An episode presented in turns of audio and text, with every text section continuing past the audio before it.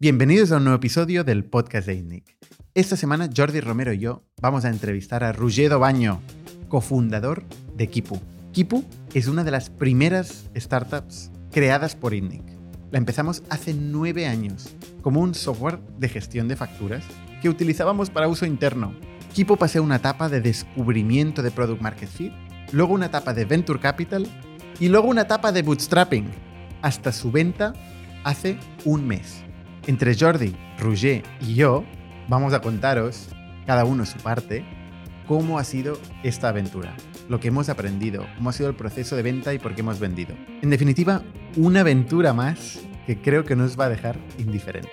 Y el podcast de esta semana es posible gracias a The Nest, de WebHelp. Os dejo con ellos que os lo explicarán mucho mejor. Gracias, Bernat. Mi nombre es Dani Guardans y soy el responsable de The Nest aquí en España. ¿Qué es The Nest by WebHelp? Nosotros somos líderes en la externalización de la experiencia del cliente para startups y scale-ups. ¿A qué me refiero con esto? Nosotros somos líderes en el servicio de atención al cliente, en experiencia del usuario, en servicio de ventas, hasta moderación de contenido. Somos 140.000 empleados en más de 200 países, hablando 80 idiomas, con una disponibilidad 24/7 para que vosotros, como scale-up, os centréis en el core de vuestro negocio y nosotros seamos el partner que os acompaña con ese crecimiento. Si queréis más información, me podéis contactar a mi email daniel.guardans.webhelp.com o, si preferís, podéis ir a nuestra web, que es denest.webhelp.com. Gracias Dani, gracias Denest y WebHelp y gracias a Factorial, que es la plataforma de recursos humanos que permite unificar toda la información del empleado en un solo sitio. Automatizar todos los procesos, desde el recruitment, la performance review, las nóminas, gestión de gastos y formación, y darle a cada manager la información real de su equipo. Gracias Factorial por hacer posible este podcast y gracias, como no, a todos vosotros que últimamente estáis publicando los minutos escuchados del podcast en Spotify, tanto en Twitter como en Instagram, en todas partes. Gracias. Sin más, os dejo con Rugedo Baño, Jordi Romero y yo mismo y la historia de equipo. El emprendimiento mueve el mundo. Aquí aprendemos de las personas que lo ponen en marcha. Bienvenido a las historias de startups de ITNIC. Bienvenidos una semana más al podcast de ITNIC. Esta semana estoy con Jordi Romero. ¿Qué tal, ¿Qué tal? Jordi? Y con Roger Baño. ¿Qué tal, Roger? Hola, ¿qué tal? Roger es una persona de la casa que ha estado en otros podcasts. Eh, es el fundador de, ITNIC- de, de Equipo. y que además ahora tienes novedades frescas, ¿no? Sí, De Equipo. claramente, sí, sí. ¿Qué ha pasado en Equipo?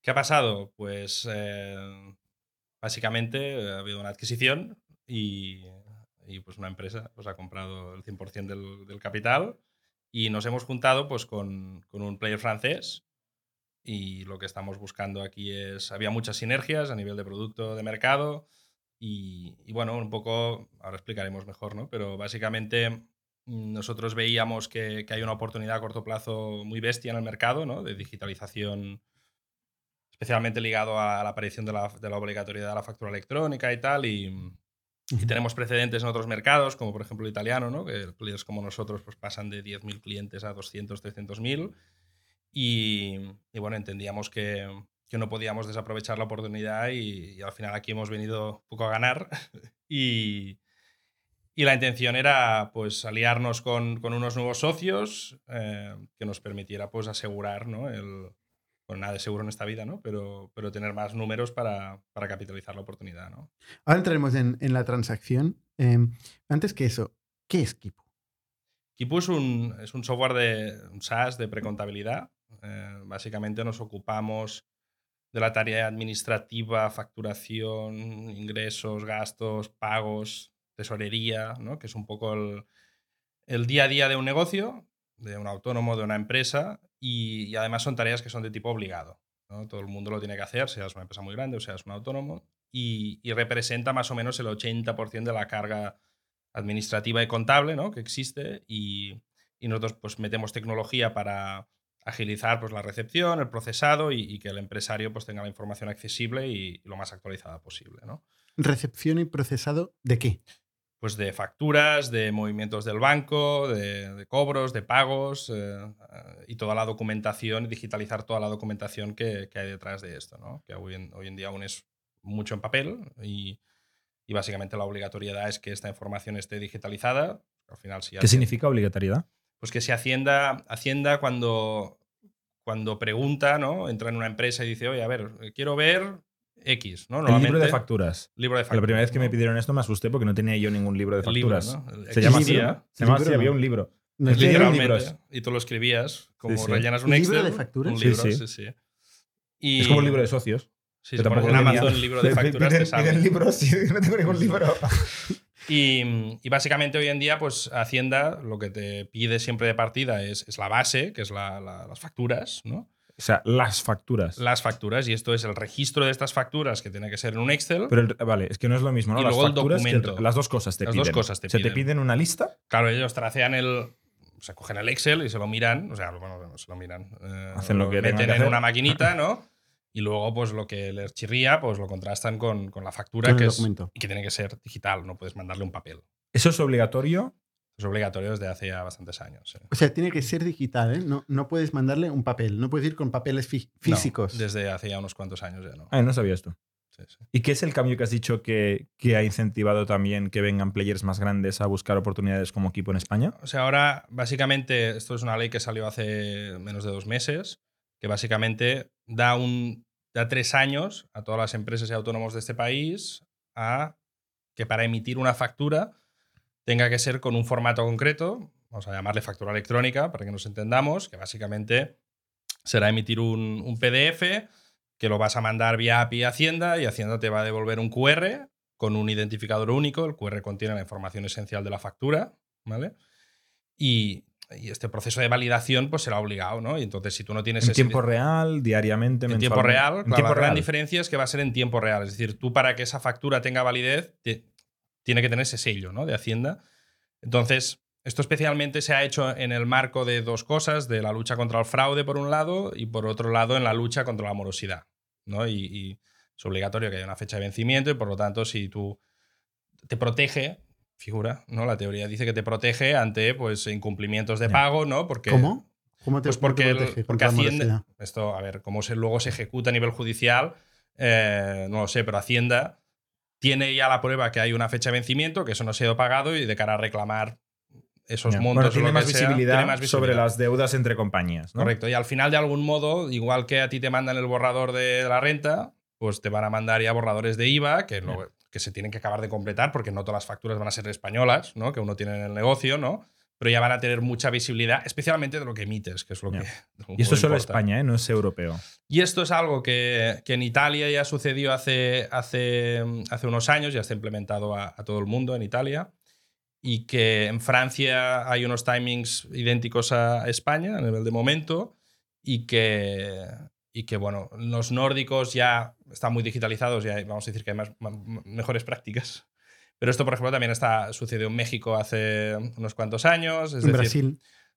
es una práctica extendida a nivel mundial y más Vale. o menos cambia la regulación un poquito, pero la esencia es la misma. ¿no? Y esto es lo que obliga a un autónomo o una pyme, que entiendo que es el target de equipo, a tener que hacerlo con un software ágil y no hacerlo con un mando un email a un gestor, le digo hazme una factura, ya me la mandarás, ya la procesaremos, ¿no? Como Bueno, se hacía final es la antes. obligatoriedad que Hacienda sepa lo que está pasando y que tú pases por, por, su, por su aro, ¿no? Y, consecuentemente esto también hay una... Hay también muchas leyes que lo que van a forzar es que obligatoriamente te vayas a usar un SaaS, porque además de que, claro, tiene que estar conectada con una API en Hacienda, por lo tanto, tiene que haber algún tipo de conectividad, luego también hay toda una regulación dentro de este paquete que sacaron, pues vinculado a que, a que Hacienda, por ejemplo, nos puede pedir a los fabricantes de software ¿no? Eh, los datos de un cliente. Pues hay una inspección judicial, tal, yo tengo la obligatoriedad. Que antes pues, se iban a la oficina ¿no? con una orden ¿no? a, a requisar los ordenadores. ¿no? Pues O hay, sea, igual que le piden a un banco los Correcto, movimientos tal cual, sí, sí, los sí. movimientos de una compañía o de una persona, le pueden pedir al proveedor de software Sí, sí. el registro. Entonces, Esto, esto, todavía no está pasando, ¿eh? Esto es No, una son- teoría te- tuya. No, no, no, no. Estos son leyes que existen, pero el problema es que tardan, ponen unos plazos de, de implementación y, y- Sí, pero esto es que realmente la hostia, ¿no? O hay una ley, vamos a decir la ley Kipu, que obliga a que todo el mundo tenga un software. Correcto. Tú no tienes familiares ministros ni nada así. no, estaría bien. ¿no? Pero lo habría hecho Eso antes entonces. A nivel go-to-market es lo mejor que, que te puede pasar, ¿no? Claro, o sea, al final diríamos que llevamos 10 años evangelizando, ¿no? A early adopters y, y gente que, bueno, pues que, que quiere trabajar de forma moderna, vamos a simplificar, y estos cambios, vamos a decir, exógenos, ¿no? Que aparecen y que cambian un poco y aceleran todos estos procesos, ¿no? Esto da por sentado una serie de paradigmas, ¿no? Por ejemplo, un café, ¿no? un negocio de calle, eh, tiene que tener conectividad. Que igual lo damos por sentado, pero igual no todo el mundo tiene Sí, sí, conectividad, ¿no? claro. O sea, tú cuando haces un ticket, se entiende que tú estás emitiendo un ticket, una factura por un servicio, un producto. En aquel momento, en directo, tienes que estar informando a Hacienda. Sí, sí. Estaban chiringuitos en el Pirineo donde no llega, no llega ningún tipo de conectividad. No, no, y si quieren vender un. O sea, no- O sea, no sé, veremos- en la playa. Sí, sí, o- veremos a ver cómo se traduce a nivel de, de lo exigentes que se pongan, ¿no? Porque esto está por ver, esto ya está empezando ahora, ¿no? Es muy reciente, pero claro, sí, sí. O sea, hoy no está nadie todavía obligado. Hoy, de hecho, tal y como está, o sea, hay la ley, pero no hay el requerimiento técnico, por lo tanto no nos podemos No a programarlo. claro, sí, y, se- sí. y Hacienda se ha dado seis meses para sacar los requerimientos. Esto Vale. salió a final de septiembre, pues más seis meses. Vale. Eso es muy típico de las leyes aquí en España. Sí, va a O sea, salir, primero va a la ley, salir el luego- día se- ya el el el cómo, el detalle ya lo subcontrataremos, a ver. Sí. Parecido al control horario también, que es bueno. Pero bueno, claro, esto, esto ya no es solo una cuestión de facturación, sino del uso de SaaS. O sea, porque claro, en este mercado la mayoría de players, los de toda la vida, vamos a decir, Sí, sí. no son SaaS. ¿Quién es el, el incumbente de emitir facturas en España? A ver, en general, la mayoría de gente, o sea, más o menos España, menos del 15% usan softwares de este estilo. ¿Vale? ¿Y cómo Eh. lo hacen? ¿El 85%?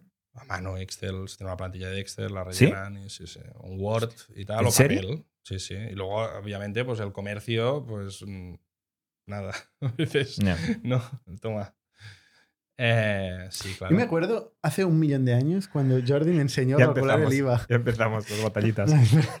Es verdad, o sea, yo calculé el IVA, pues yo qué sé, con 18 años así, o que empezamos a emitir facturas y, y había en, en aquel momento, bueno, yo creo que ya existía, en aquel momento había desde la, desde la línea de la, de la- del gobierno, ay, del gobierno, del banco, tú podías presentar el modelo directamente sin necesidad de gestor ni nada. Ujú. ¿no? Sí, y hacer tu cálculo yo no con el tuve Excel. nunca gestoría, o sea, me lo hice yo solito. Fue mal asesoramiento de mi padre, seguramente, que me dijo, esto te lo haces tú, que es fácil. Y luego descubrí que era mucho más valioso tener un buen gestor. Y realmente la mayoría de empresas en España, para hacer la parte de compliance, no hemos hablado de gestión, pero bueno, hemos hablado hasta ahora de compliance, de obliga- Mm. obligatoriedad con las administraciones, eh, de informar lo que está haciendo y pagar impuestos. ¿no? Ujú. Eh, pues esto la mayor, la mayor parte de las empresas y autónomos lo hacen con gestor. Sí. Concretamente el 80, entre el 80 y el 90%. Más, más, más del 90. Más, sí, más del sí. 90%. Sí, sí, sí. ¿Vale? Eh, has hablado de una herramienta de precontabilidad. ¿Y la contabilidad? Claro, nosotros, em, esto ha sido una, una discusión histórica durante Histórica. estos 10 años. Llevo ¿no? preguntas, pero son retóricas, obviamente. Claro, sí. Em, bueno, nosotros nos focalizamos ¿no? en lo que comentaba, ¿no? En, o sea, el objetivo es que el cliente tenga la información de negocio accesible al día, ¿no? Y por otro lado, pues nos ocupamos de estas tareas de tipo diario. La contabilidad no es una tarea de tipo diario, ¿no? Es una obligatoriedad que tienes al cabo del año. Obviamente, llevarlo al día siempre es una buena práctica, ¿no? Em, y que la contabilidad tiene cierta complejidad, pero añade, bueno, nuestra, mi opinión es que añade muy poco valor a lo que es el, lo que es el negocio, ¿no? Es decir, Para una persona no contable, ¿no? es que al final, Que es todo el mundo. yo por ejemplo, claro, hacemos un cierre, pero este cierre luego lo traducimos a, a negocio, ¿no? Y, el- y el cierre contable que tiene el Kipu, Kipu, ¿no? Que como empresa nosotros tenemos, no, no, hay claro que hay contabilidad detrás porque le mandas al programa contable, pero luego convertimos esa información a, pues me da igual qué cuenta contable es, me importa si es de, de marketing o de ventas.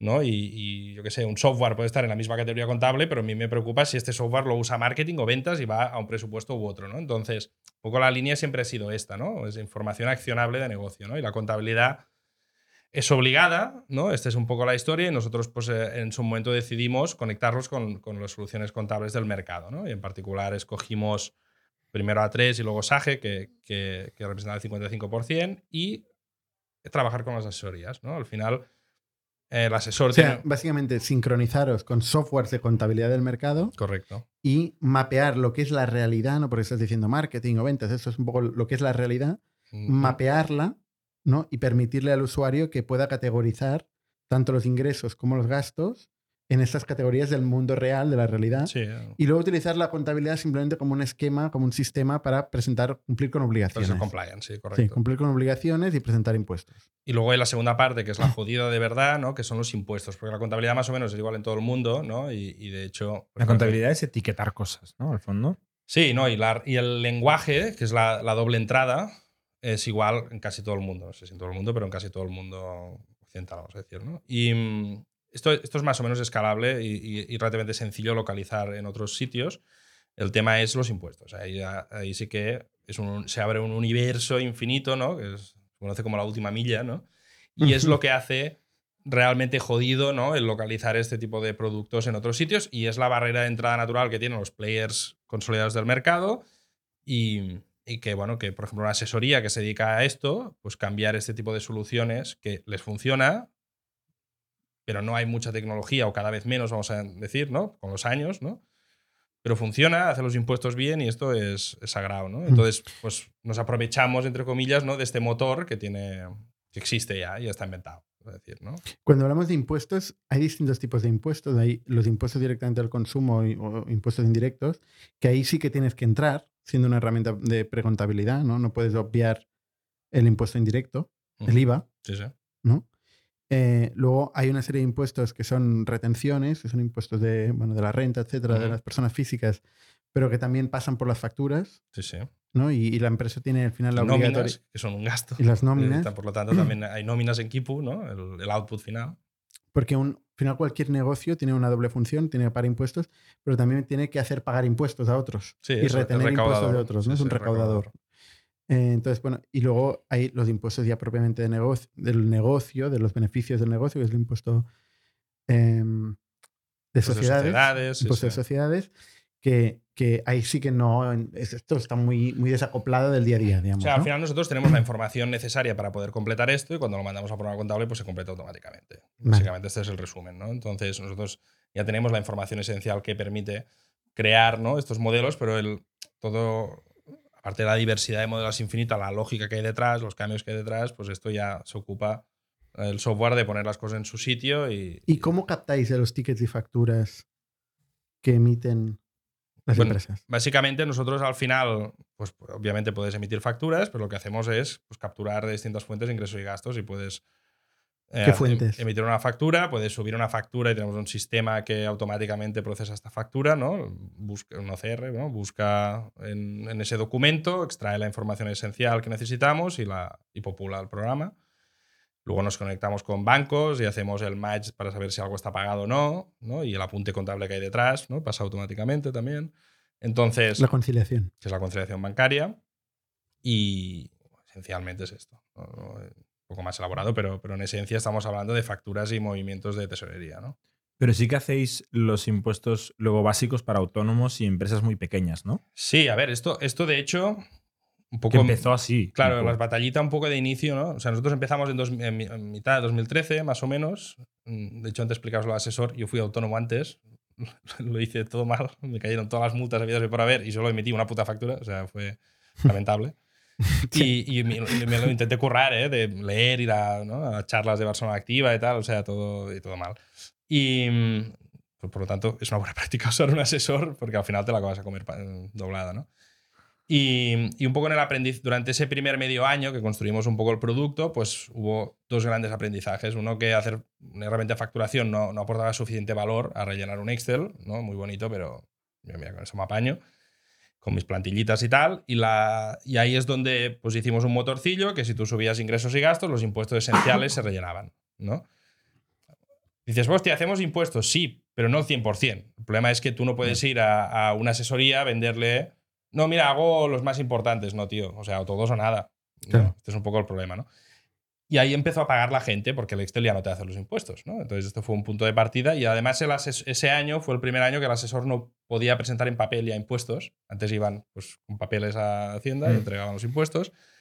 Entonces, para autónomos, que fue un poco el punto de partida, las asesorías empezaron a comprar también por el hecho de, que, de completar esos impuestos esenciales a, a clientes sencillitos, ¿no? Autónomos sencillos, ¿no?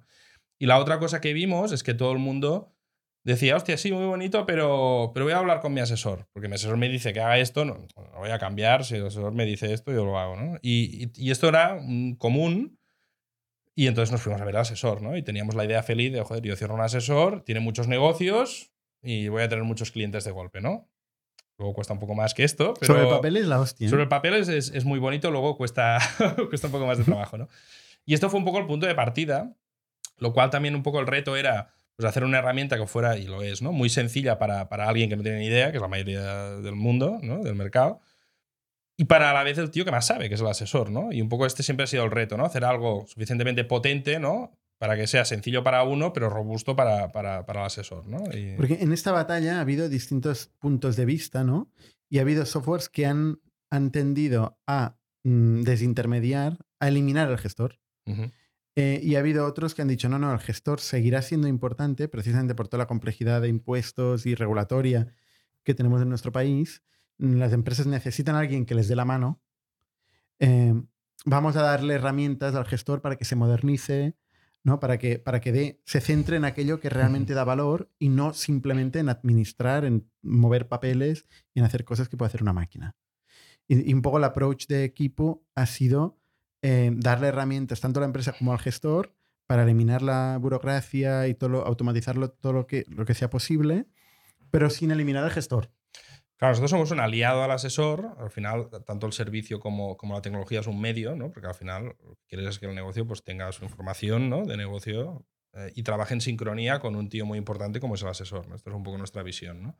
Hmm. Normalmente la relación que hay hoy en día es bastante asíncrona. Yo le mando las cosas al final del trimestre y luego no te- ni te enteras demasiado qué ha pasado, ¿no? Te puede mandar un, al cabo de un mes el impuesto a cerrar, pero no, no, no, no, no hay una relación síncrona, que es lo que al final nosotros intentamos fomentar, que es que el asesor esté presente, no le tengas que mandar nada a nadie, sino que él está allí, hace sus, sus validaciones, hace una serie de operativa que deducciones parciales, yo que sé, cosas que no son tan obvias a ojos de alguien, que lo hace en Kipu, y cuando está listo, pilla la información y hace los impuestos, y, y hay esa- es- ese constante, ¿no?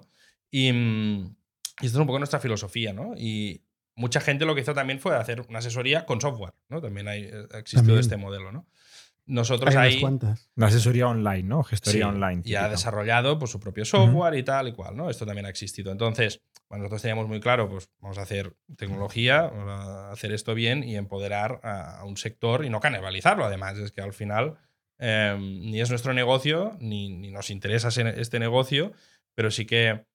Después hay un tema que es que diríamos que al cliente final no le cambias la vida como negocio, o sea, le ayudas en, en la parte administrativa, pero si alguien vende zapatos, le cambias la vida ayudándole a vender más zapatos y más caros o lo que sea, ¿no? Em, pero la asesoría precisamente es el único negocio que el core de su actividad es hacer esto. ¿no? Entonces ahí sí que cuando trabajamos con el asesor hay un impacto muy notorio en su, en su P&L, en su, en su negocio, ¿no? Y esto es un poco la clave del éxito, ¿no? Que, que tuvimos el asesor, em, como le cambiamos sustancialmente la vida, eh, egoístamente, entre comillas, ¿no? Añade clientes en la plataforma y, y no, no es que revenda. O sea, lo que él, él es el primer interesado porque le optimiza sus procesos y además le da más valor al cliente, lo de la sincronía y un poco toda la visión, ¿no? Mm, Antes los primeros clientes eran más visionarios, ¿no? Y hoy en día, pues cada vez pues es que no tienen más narices que empezar a meter este tipo de cosas, ¿no? O sea, hoy trabajáis con gestorías, con muchas gestorías Sí. que utilizan Kipu con sus clientes. Como son la Kipu es la ventanilla digital online de su gestoría, ¿no? Sí. Al final es. O sea, ellos tienen su programa de contabilidad como back office, donde no mete mano el cliente y mejor que no metan mano allí, ¿no? Y la herramienta de interacción. Porque al final el cliente tiene que mandarle las cosas al asesor igualmente. Entonces le damos una herramienta que le agiliza un poco también al cliente final el, el informar luego al asesor, ¿no? Aparte de, de que ve qué pasa en su negocio y todo esto, ¿no? Y el proceso es mucho más fluido. Entonces, ¿cómo es vuestro go-to-market? Nosotros básicamente captamos a autónomos y empresas, típicamente estamos hablando de empresas de, de hasta 25 empleados, ¿no? Eh, Pequeñas, sobre todo pequeñas. pequeñas, prestadores de servicios, típicamente es nuestro target, em, que también es un poco la- el gran volumen del mercado, ¿no? Em, y luego a partir de ahí o los captamos por canales online, eh, equipo de adquisición de marketing, ¿no? Eh, donde está especialmente focalizado.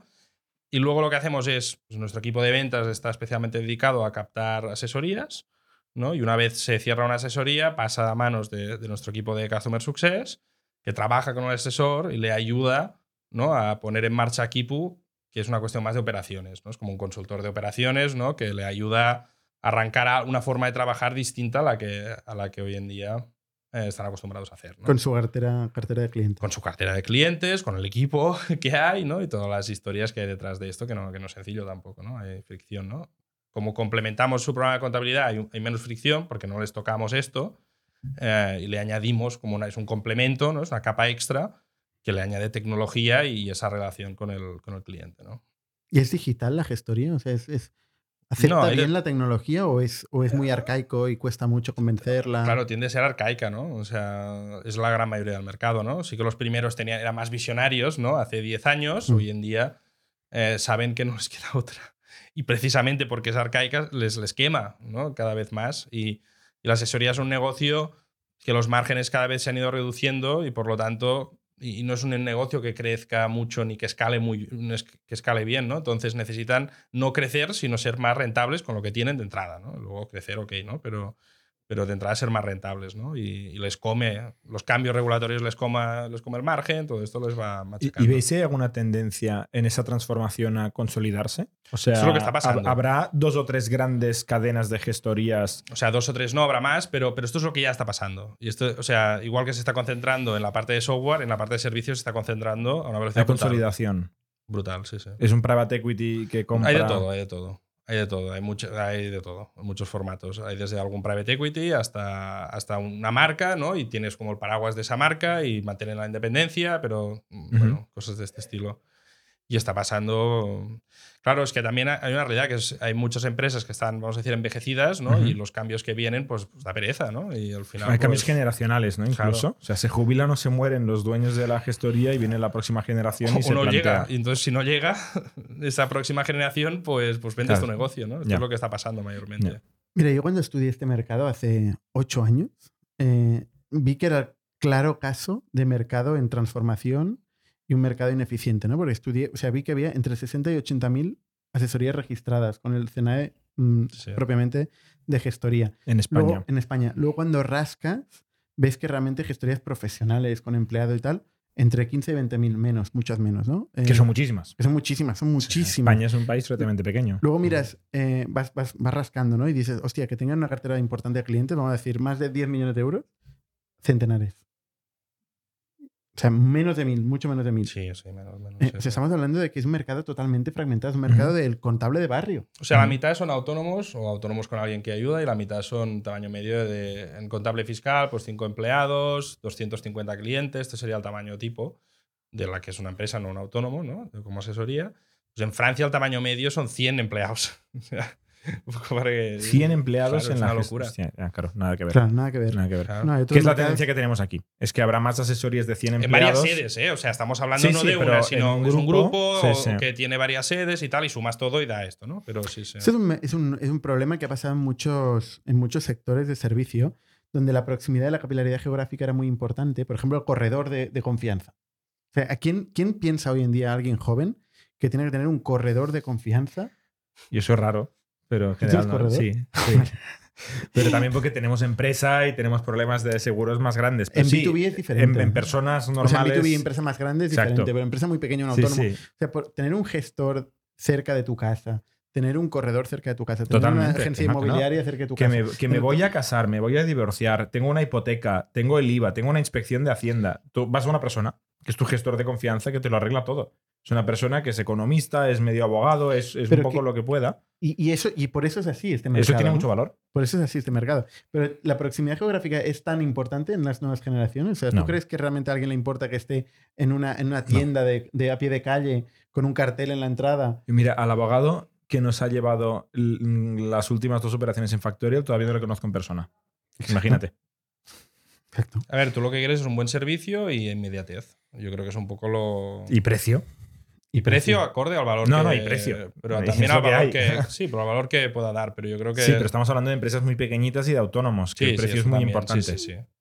Sí, sí. O sea, yo la razón por la cual empecé sin gestoría es porque lo de pagar 250 euros al mes cuando yo facturaba quizá 300, pues no me parecía muy buena idea. Sí, sí. Luego ya llega un momento en el que empieza a tener sentido, pero, pero o sea, es una barrera de entrada importante. Hablando de autónomos, una pregunta que antes lo has dicho dos veces, pero para entender, ¿Kipu hoy sigue trabajando con gesto, perdona, con eh, autónomos y con pymes? Sí. ¿Solo con pymes? sí. O sea, Sí, sí, ¿cuál de las dos? Exacto. Con autónomos y con. ¿Y cuál es el em- split de negocio entre autónomos y pymes, más o menos? Pues más o menos estamos hablando de 50-50. La mitad autónomos, la mitad empresas. Esto ha, ha cambiado, pero empezamos 100% autónomos y, y hemos conseguido producto pensando en. ¿Y la empresa más grande que utiliza Kipu? Mm, Quizá no la más rara, pero la número 5 más grande, o sea, una empresa grande. Que no sea de ITNIC que tiene, Sí. está obligada. No, tenemos alguna empresa. o sea, tenemos alguna empresa que tiene más de 50 empleados, pero no sé. Vale, pero eso ya lo consideramos grande, grande en Kipu. Sí. O sea, la realidad de Kipu es empresas de. 20, o sea, de 0 a 10 sí, de empleados, 0 a 10, la gran mayoría. 10 a 20 también tenemos Vale. unas O sea, la, la- la P de pyme, ¿eh? Sí, Sí, sí, la pequeñísima, pequeñísima. La P minúscula. Que es el que al final es el 90% del mercado. Son No, no, de- está claro. En número de personas, sí, en dinero ya es otra cosa. Claro, este es el otro tema. Este es el drama de los a autónomos ver, y el, las el- pymes. el- el- claro, al final nuestro tema es, pues sepamos un segmento pues que tiene un, precio que paga medio, pues el ARPU, ¿no? Es, es bajo. ¿Cuál Y, es? Pues ahora mismo estamos ya por encima de los 20 euros. 20 euros al mes por cliente medio. Sí. Vale. Y, y luego eh, churnea más, ¿no? Porque cierran la mitad de nuestros clientes, de nuestro churn Churnea es que significa cierran, que cancelan las sí, que cuentas. de baja. La mitad de ellos es porque cierran el negocio, que es el autónomo. Encuentran trabajo. Hay mucha volatilidad Sí. estructural. Entonces, claro, este es, este es un poco el gran problema de equipo, Sí, ¿no? sí. Que, Es un segmento duro. correcto, sí, sí. Es a volumen. ¿no? Y, y luego está el tema del go-to-market, ¿no? Tú has hablado eh, de un go-to-market, por un lado, mm, sales-driven, con ventas, con equipo de ventas, que es el- la gestoría, y por otro lado, digital, online, ¿no? Que es la parte más de autónomo. Sí. Aunque seguramente se retroalimentan, ¿no? Online captas gestorías eh, y desde gestorías, desde luego, captas también autónomos. ¿Cómo es la captación de autónomos? ¿Cómo, cómo la hace equipo? Bueno, el online básicamente orgánico, especialmente es nuestro Contenido, contenido. inbound. Contenido escrito y en vídeo desde hace ya un, un año hemos metido mucha chicha a vídeo. Y, mm, y es orgánico casi todo. ¿Y hay componente de un budget de PPC importante o No. no? Hoy en día no. Hemos probado muchas cosas en nuestra historia, pero hoy en día pues nos hemos focalizado a ser, bueno, si no los mejores, somos eh, top. O sea, cualquier búsqueda relacionada con el sector, estamos en top 3 Es siempre. espectacular. Y esto es algo que construimos desde el minuto uno. ¿eh? De, de- de hecho, esto parte de la idea de que, bueno, de hacer un producto, el producto era la suma de, de la tecnología y de, y de un contenido que ayudara ¿no? a- al, al cliente a, a poder gestionar su negocio. ¿no? Y esto pues, se convirtió en una estrategia de, captación brutal y hoy en día pues, tiene un peso básico. ¿no? ¿Nos puedes dar un rango de número de clientes que maneja hoy Kipu? Sí, nosotros ahora mismo estamos por encima de los 8.000 clientes Ujú. y, y sí, ya está. Vale. 8.000 por 20 por 12 me da. No, los nuevos 20 sería lo que... Me da casi 2 millones de No, lo- ARR. Sí, lo- o ahí. sea, 20 es, diríamos que en- en por- en los que entran nuevos son más de 20 Vale. euros. Luego tienes una, tengo una cartera aquí. O sea, estaríamos entre un millón y medio y dos de ARR, Sí. por ahí. Oye, vamos al capítulo. Perdona, ¿solo España? Solo España, sí. Vale. Un centenar de clientes por ahí randoms, pero no valen. Sí. Hay una anécdota que me acuerdo cuando Kipu empezó a vender en Francia, que, que- que es lo primero que os 2016. dijeron, que es lo primero que Sí, pasó. fichamos al primer becario para hacer contenido, ¿no? Y, y llega un tío y dice, lo del nombre... eh, ¿Os ¿Va sabéis qué serio? quiere decir? ¿En serio? Entonces, ¿qué pasa con el nombre, no? Kipu es una, es, un- es una herramienta de contabilidad inca, ¿no? Es como un abaco, pues, eh, pues lo que usaban los incas para contar cosas, ¿no? Y dice, ¿no? ¿Qué pasa, tío? No, es que Kipu en francés, Kipu, eh, no sé cómo se pronuncia, es apesta, que no huele bien. Huele mal. O sea, vuestra marca en Francia Mejor no funcionó muy bien. No. Pero, pero Kipu, con otro nombre, hizo una mapa en Francia y luego volvió Sí. sí, a, sí. enfoca- a enfocarse Cifro, solo. Cifro. Cifro. Y bueno, est- estuvimos, hicimos un año y tal, hicimos algún- algunas pruebas y tal. Y, Y siguen esos clientes, ¿eh? Ahí. O sea, tenéis clientes fuera de que- España ahora. Sí, yo creo que. Despistado. unos 30, sí.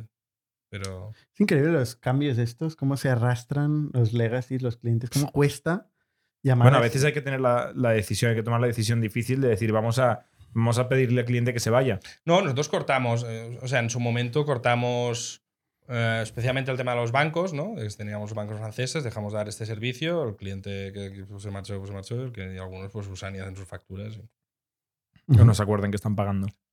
Sí, no, no. Sí que se es que acuerdan, sí, que sí, sí. lo usan. Pero son 25 tíos, ¿eh? Pero sí, sí.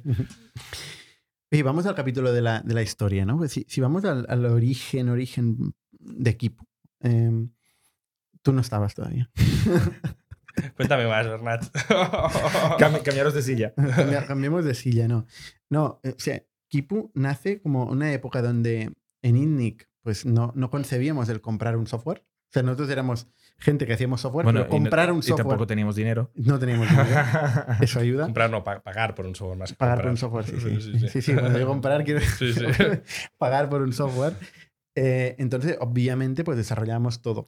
Esto es un Todo, clásico de todo, los developers. ¿eh? ¿no? Sí, Rafa, eso- yo- de- de- desarrollador joven que sus horas son gratis porque no las sabe valorar todavía, Exacto. pues lo hace todo desarrollando Entonces, software. tenemos un software de gestión de productividad, de tareas, de proyectos y de facturas. Y de facturas. Tenemos un software que, de hecho, le, le pusimos un nombre. Se llamaba Fitnik. Sí, sí. Financial Inning o Finance Inning, no sé, se llamaba Fitnik, ¿no? Eh, y, ostras, con esto hacíamos las facturas y tal. Y se lo enseñamos a la gente y decía, oye, esto, esto mola, ¿no? Mm, no Esto lo no tendríais que vender, ¿no? Esto lo hasta- cuñado que te Hasta, te hasta que le dice- dices, esto vale 20 euros. Y dicen, bueno, bueno, ya está bien. No, sí. Bueno, no cobramos por ello, lo utilizamos internamente. Eh, pero un día dijimos, oye, ¿por qué no esto lo monetizamos y montamos un equipo alrededor, ¿no? Alrededor de Fitnik y tal. Y yo me acuerdo hablando con Romero que me dice, oye, pues yo tengo un amigo, yo tengo un amigo del cole, que esto te lo haces, lo haces, pero, pero de puta madre.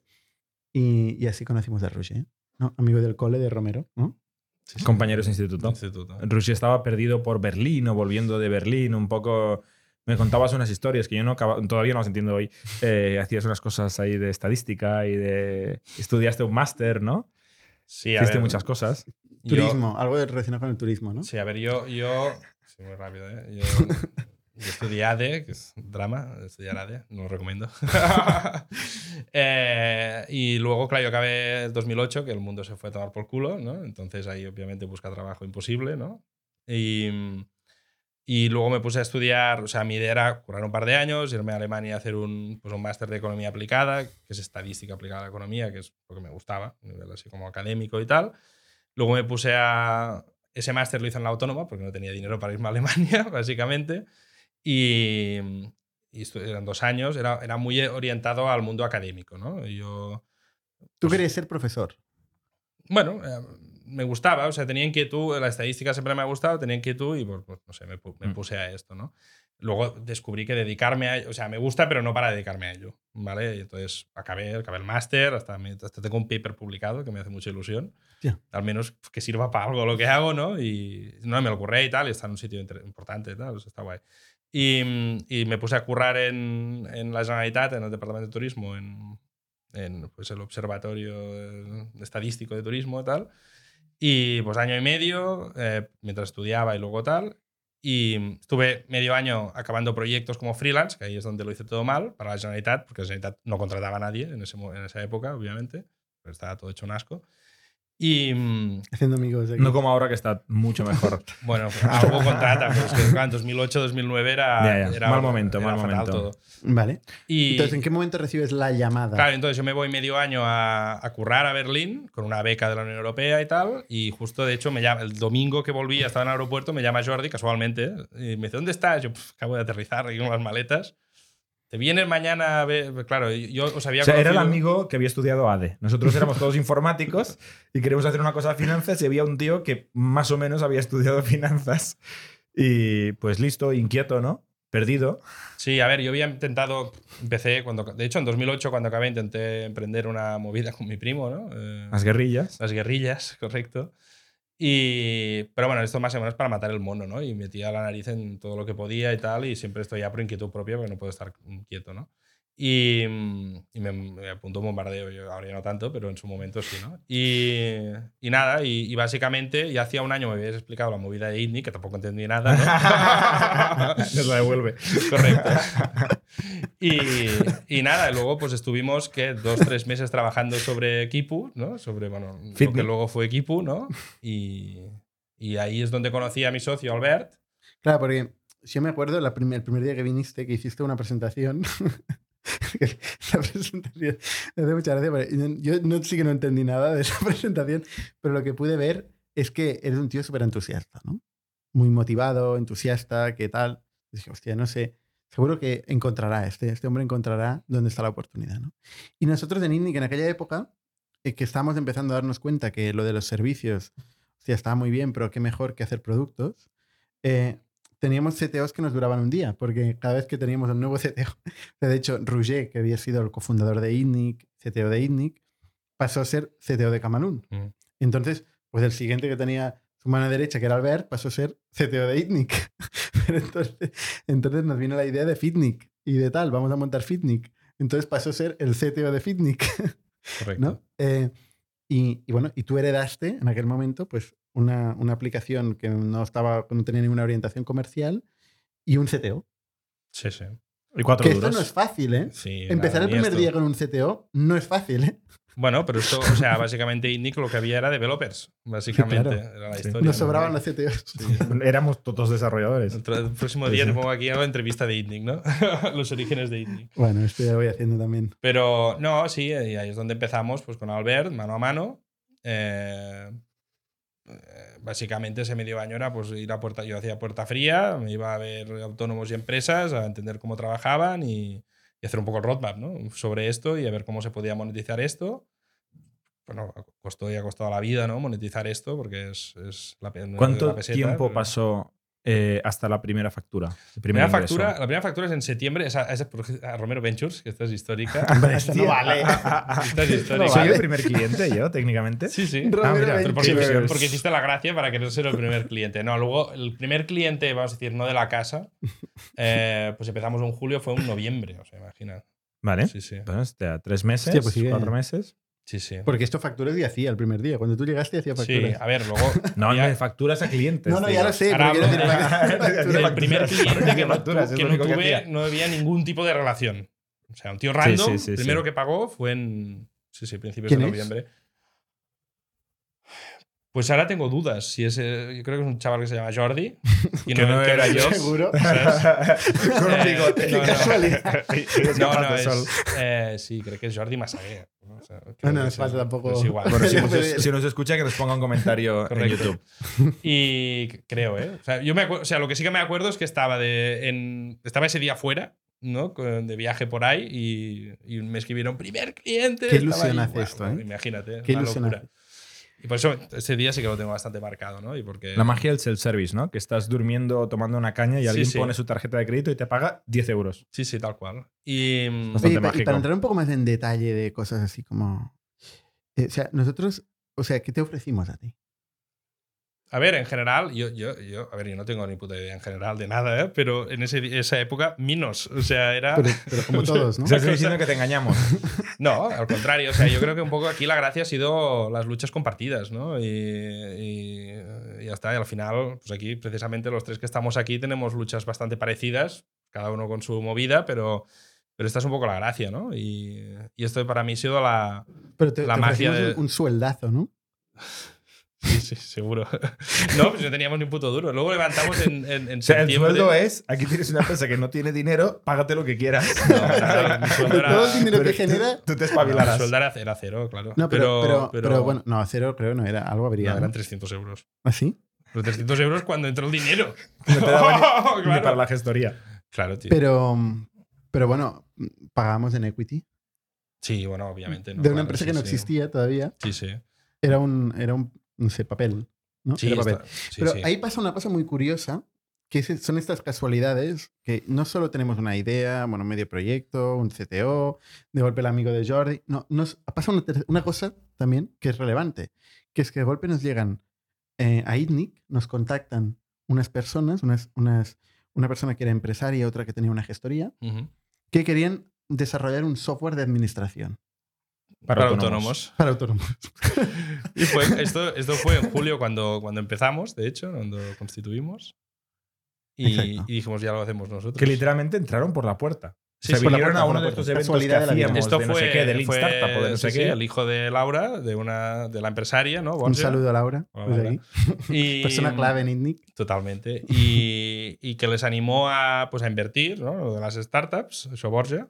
Y no sé cómo acabaron en INNIC. Esto- así- esto- no sé con quién hablan. Bueno, sí, hablan Con- con, sí, con francés. Hablan Sí, con sí, francés, acuerdo que en momento estaba en INNIC. Sí, sí.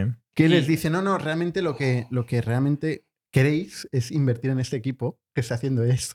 Bueno, porque tiene sentido, porque mucho hacerlo y no sentido. querían ellos picarlo, obviamente. O sea, y o sea, buscaban invertir en algo, no ponerse a desarrollar, porque tenían sus trabajos ya cada No, pero proponían, de- el- o sea, venían como agencia de desarrollo, ¿eh? Ah, Claro, querían hacer una empresa claro. de ellas Claro. y pagarle a alguien que hiciera el software Ah, que claro, tenían en la claro, cabeza. claro. Este Ya, ya, y les dijimos, no, no, Claro, eso es más sí. complicado que esto. Necesitas, Claro, es decir, no es necesitas solo founders. el desarrollo. este punto de Necesitas partida no me founders. acordaba ya. Pero yo creo que se convencieron rápido. Sí, de sí, ello. sí. Entonces, básicamente, eh, acaban invirtiendo Sí, en septiembre. en ese papel. O sea, te- eso que era un papel de un día para otro, de golpe ya hay un equipo y de golpe entran 100.000 euros por la puerta. Que esto nos dura dos años. ¿Qué tiempos aquellos? Sí, sí, muy heavy. 100.000 euros hoy. Y bueno, luego en ISAS y tal, pero sí, sí. Eh, apalancado con Enisas dura. son 50.000 euros. O sea, con 150.000 euros tiramos hasta 2015, que luego levantamos otra ya con Business Angel. Porque durante bastante tiempo fuisteis vosotros dos. Éramos 5 o 6, Mm. 5 o 6 más o menos. Pues tuvimos eh, una persona que hacía el diseño y el frontend, ¿no? Maquetador de esa época, vamos a decir, ¿no? Todos full stack. Bueno, es que era maquetador, ¿no? full stack y- y ventas y. Sí, pero bueno, a nivel de, o sea, a nivel tal, luego fichamos eventualmente un, también otro backend y, y con eso más, más o menos con un par de, entre Alberti y otro backend, pues tiramos y el diseñador frontend, esto durante los primeros años de vida. Y mm, luego pues incorporamos a, bueno, enseguida tuvimos una persona de marketing que estaba en INNIC, de, esta gente que íbamos moviendo de INNIC a las empresas. Em, Y- no me acuerdo yo. que era eh, Lidia. de Mm. Y, y luego teníamos, a, luego ya sí que incorporamos a como dos personas, Jordi de marketing, que es co- conocido también de la casa. La persona un saludo a Jordi. Hola, Jordi. Y, Estaba en el podcast, de hecho, también. sí.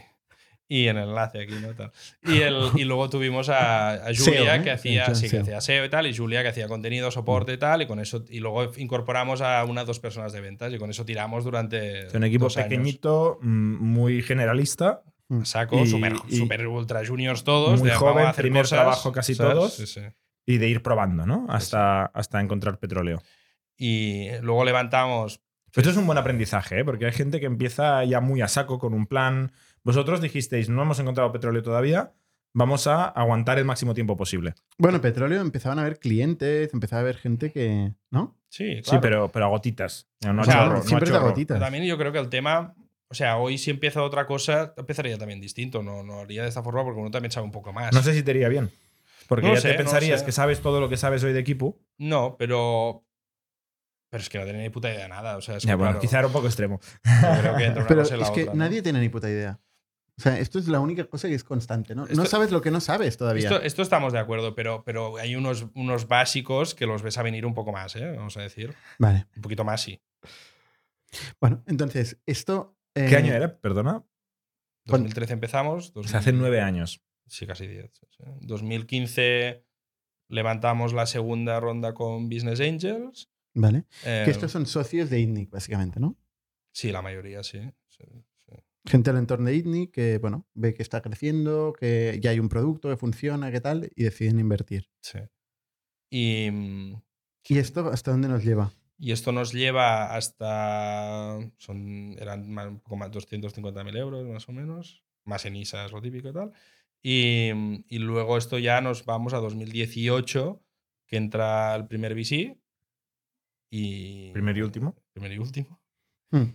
Porque previamente, em, ahora no me acuerdo, ¿eh? pero no, el, el- la contratación del CEO es antes o después? Es después. Antes de, del VC. Antes del VC, ¿no? Sí, sí. Bueno, poco.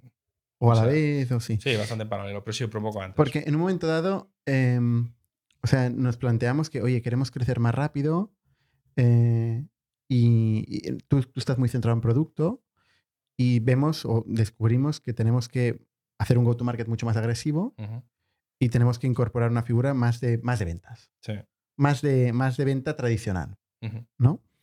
Y ahí igual nos, nos vamos al otro extremo, ¿no? Buscamos una persona muy de, muy de ventas de verdad, de una empresa tradicional, eh, que la agilidad de la startup, el cambio constante, tal, eh, igual no es su entorno más, más cómodo. Eh, pero bueno, intentamos ir a buscar una persona que venga de ventas y, y le damos la dirección de equipo. Sí. Que esto sí, fichamos, eh, sí, 2017. 2017. 2017. Me acuerdo porque levantamos la Sí, ronda Angel de Factorial ah, Mm, sí, en sí. aquel año, sí. Sí, porque es un año, durante un año estuvo, estuvo Ramón y un poco la, la- que es un- fichamos como CEO para que liderara la parte comercial. Nosotros al final, la realidad es que sentó las bases ¿no? de lo que luego es bastante aquí en la casa, ¿no? El modelito de outbound de- que tenemos. eh, en Sí, que en, en general tampoco en, en Indic en general no, no habíamos hecho nunca una estrategia de No. ventas. No, no, no. La realidad es que le, le intentasteis fichar, si no me acuerdo mal, como, Como director, director de ventas. Sí, Y luego él hizo un race y dijo, me vengo, pero soy CEO. Bueno, no. Más o no, menos. de hecho, quería hacer como de consultor de ventas a toda la casa y nosotros hicimos un race. Vale, o sea, dijimos, hubo ahí pues, como... CEO. O sea, acabó, acabó de CEO, pero no era la idea original, no era vamos a buscar un CEO, era vamos a buscar un director de ventas y acabó de CEO. sí. Sí. Fuera como fuera, ya no nos acordamos ninguno. Y mm, no, y, y- y fi- se sentó las bases, ¿no? Yo creo de, de, de una máquina, ¿no? Con SDRs, con Sales Executive, con un CRM, no sé, o sea, cosas que son muy básicas hoy en día, ¿no? Y que Contratáis una vendedora que luego actualmente es la directora de ventas de Factorial, ¿no? Que, sí, que es sí. Nitia. Sí, ¿No? sí, de hecho no, antes ya estaba ya Nitia. ¿eh? Justo, justo al, al momento en que entra también el director de ventas. No, No, antes, recuerdo mal. antes, antes. No, pero un día antes, un no mes sé antes, cuánto creo que un mes antes. Pero sí, es igual. sí. Em, no, y, y bueno, y yo creo esta fue la base. Luego, eh, al cabo de un año, pues también nos dimos cuenta que necesitábamos más producto, básicamente, y que, y que no era suficiente, ¿no? Y, y en ese momento, pues un poco tiramos para atrás todo esto, ¿no? Nos volvemos a centrar en, en dos cosas, ¿no? En producto por un lado. Este, este dilema que lo tienen muchas startups, ¿no? Decir, oye, eh, no tengo go-to-market. O sea, nunca sabes si el problema es eh, el go-to-market o el producto. O Correcto. sea, no hay una, una forma certera de, de entender si realmente te estás equivocando en el producto o en el go-to-market, ¿no? Entonces tienes que invertir en las dos cosas y yo siempre digo que son la misma cosa. Mm. Que no hay producto sin go-to-market, no hay go-to-market sin producto, ¿no? Y si esto no es un engranaje único y perfecto, no, no es difícil eh, que funcione, ¿no? Y en aquel momento, bueno, invertimos mucho en go-to-market y luego, pues, go-to-market generó una especie de excusa también, en, eh, sé, yo lo veo así, ¿eh? un poco una excusa de nos falta producto, y bueno, nos quedamos ahí un poco atrapados y no acabamos de crecer lo que esperábamos. Em, y es en este entorno donde veíamos una oportunidad grande, pero que nos está faltando recursos para ejecutar, nos acabamos convenciendo de que nos faltan recursos y es donde vamos a buscar. Ujú. Eh, decimos, bueno, vamos a levantar pasta. También hay una cosa, cuando pones un CEO de fuera, que además viene de empresas más grandes, todo lo que sabe hacer cuesta dinero. Sí, claro. Porque un founder como Roger o como Albert Sí. o como nosotros, sabemos hacer muchas cosas sin dinero. Es- y es una de las pocas cosas que sabemos hacer. A principio es muchas cosas sin dinero, pero Ujú. cuando traes a alguien Que cuando no tiene certidumbres tiene valor infinito. No, Esto, bueno, poder la ir vida te- te, muchas da vida, cosas. ¿no? Entonces, Sí, una, claro. una de las cosas que pasó es que todo costaba dinero. Sí, claro. Sí, sí. Entonces hay que, hay que ir a buscar dinero. Y, y bueno, ahí yo creo que hicimos dos grandes cosas, ¿no? Yo creo, una fue mm, invertir en producto, ¿no? Y tecnología, y incorporamos un CPO, un CTO eh, y un equipo importante, ¿no? Y luego yo también puse, puse focos a trabajar con la asesoría, ¿no? Porque veíamos que teníamos una base, que estaban contentos, pero que no acabábamos de penetrar en sus carteras suficiente, ¿no? Y, y me dediqué a esto durante, durante dos años a full, ¿no? Que, Es verdad. que ha tenido, bueno, a la larga ha tenido muy buen resultado y nos ha cambiado la vida un poquito. Y, y un poco este fue el plan, ¿no? Que fuimos ejecutando, ¿no? Hasta, hasta final de 2020, ¿no? Antes que eso, el, el VC que incorporamos, esto fue un momento donde yo, de hecho, ya que estamos hablando aquí, me incorporé eh, o me involucré un poco más, eh, porque yo había sido el CEO de Camalún, bueno, era el CEO de Cam- no, había entrado ya Juan, he dejado Camalún en 2016, creo. Eh, me involucré más en Kipu. Yo monté la, esta ronda, fui a ver a, a- a varios, varios inversores, varios VCs, concretamente los que entraron eh, son CNBB, eh, y, y era una gente que no solo invertía dinero, ¿no? En este caso, sino que era, eran las personas que más sabían de este espacio que yo había conocido en mi vida. Sí, O sea, me fascinaba hablar con ellos eh, de, de precisamente de este espacio de pequeña empresa y de gestoría, ¿no? Ellos eran los, eran los fundadores de Exact, que había sido uno de los grandes RPs que había creado Europa, pues, eh, y sigue siéndolo. ¿no? Eran varios socios, muy de producto, muy de, de trabajar, la típica gente que trabajaban 12 horas, 7 días a la semana, metidos, discutiendo mucho. Habían tenido algunos roces entre ellos importantes y les había llevado a vender Exact. Entonces, dos de estos socios de Exact habían montado otro negocio eh, en el mismo espacio, es decir, nunca habían parado, eh, que era Yuki. Yuki Accounting, que era el software que estaba liderando eh, o estaba consiguiendo una posición de liderazgo. Cuando los conocimos estaban más de 10 millo- 12 millones de euros de ARR en Holanda, concretamente muy centrados ahí. Mm. Y Bélgica. Y tenían un- Bélgica, sí. y Bélgica, y tenían un modelo precisamente también de dar herramientas y dar soporte al gestor. ¿no? Y entonces, bueno, yo me planté a Rotterdam con un... Bueno, es que es una historia curiosa porque me robaron la mochila yendo, yendo a Rotterdam, me roban la mochila, con lo cual llego con las manos en los bolsillos. O sea, no tenía ni el portátil para hacer la presentación, cosa que no me había pasado nunca. Pero bueno, eh, les expliqué el proyecto, la oportunidad, tal. Bueno, estuvimos iterando. Y la verdad es que fue bastante bien, nos entendimos y acaban deciden acabar invirtiendo un millón de euros. Sí, sí. ¿no? Y. mm, Y eso es en 2018. Sí. Y, y bueno, un poco seguimos un poco desarrollando lo, bueno, lo que estábamos hablando antes, ¿no? Especialmente foco en producto y foco en asesoría, ¿no? En cómo penetrar bien y trabajar con asesor.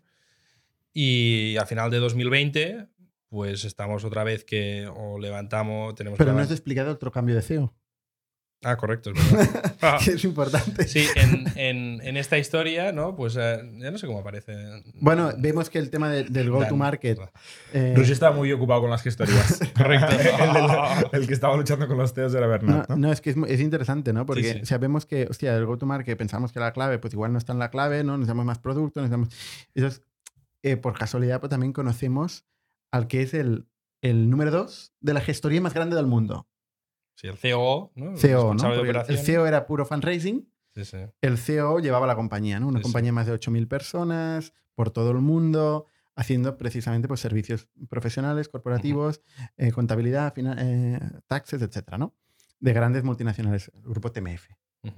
Y esa persona estaba ya un poco harta. ¿Cómo le conocemos? Pues en un proceso con un headhunter.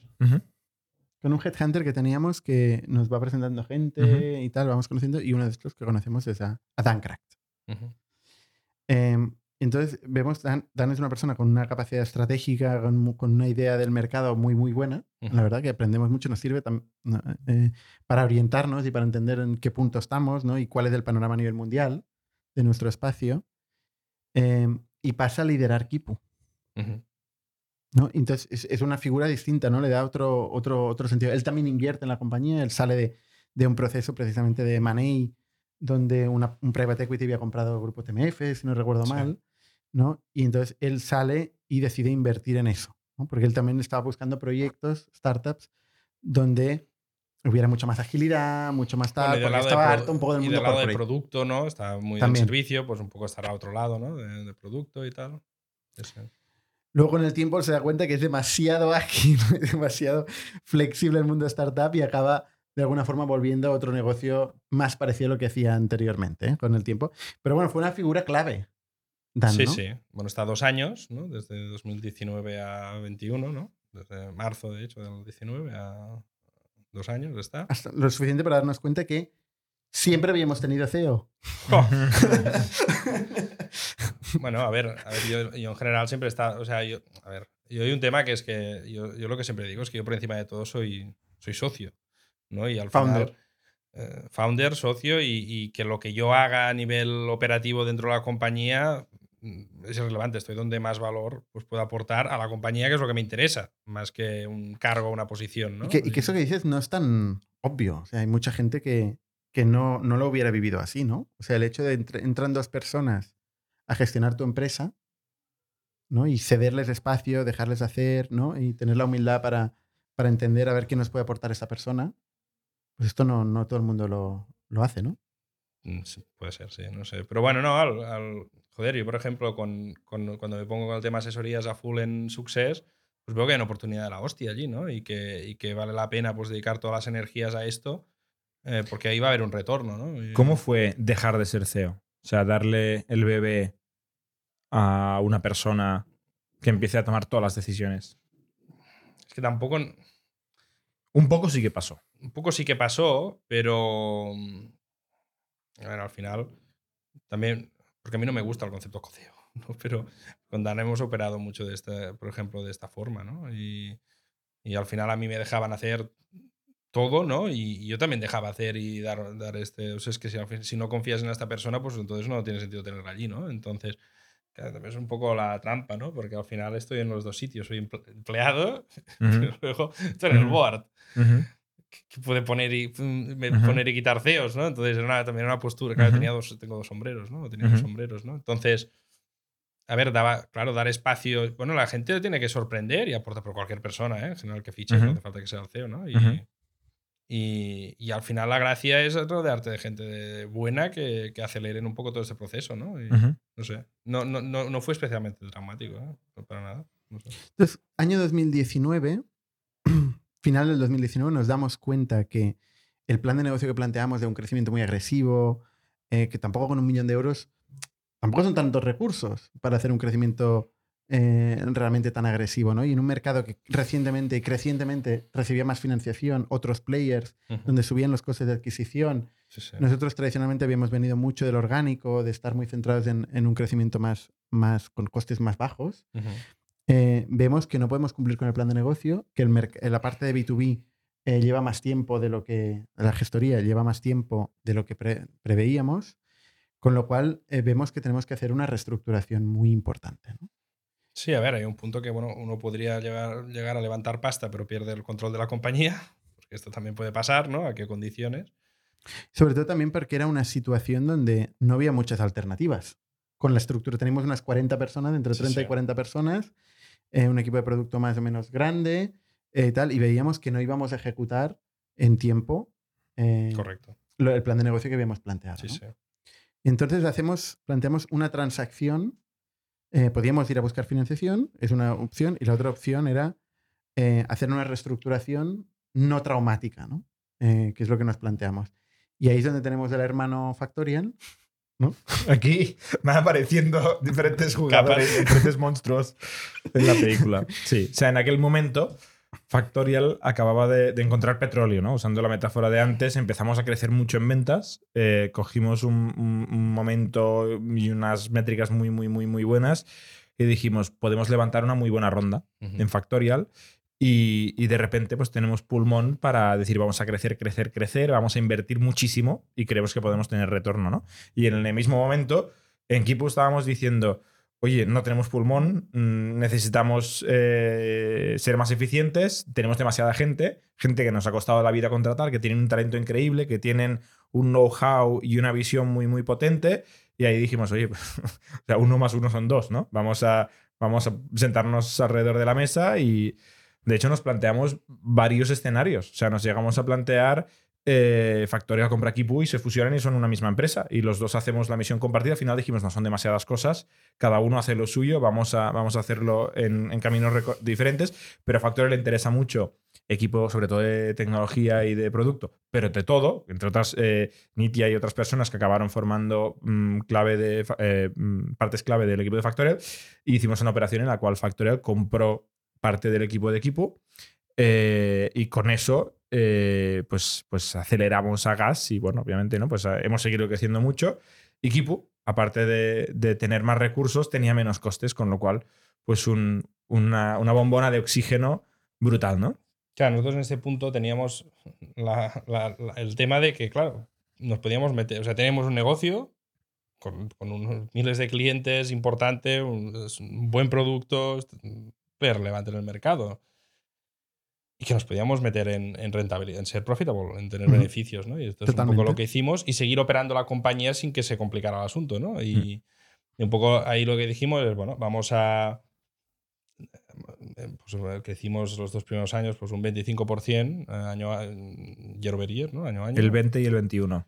El 20 O sea, esto pasa en final del 19. Principio del 20. O sea, el 20. de- Esto pasa en diciembre del 19, empezamos a ejecutar la- con la nueva El, el estructura. 1, en el el 1 de enero 1 de enero ya... está el cambio hecho. Correcto. Bueno, Bueno, sí. luego Sí, bueno, más un o poco menos, más, pero más sí, o sí, pero, pero sí. O sea, de unas 40 y pico personas que debían haber aquí, pu, pasan a ser, pasan a ser 10, 15. 15, sí, sí. 15, 15. personas.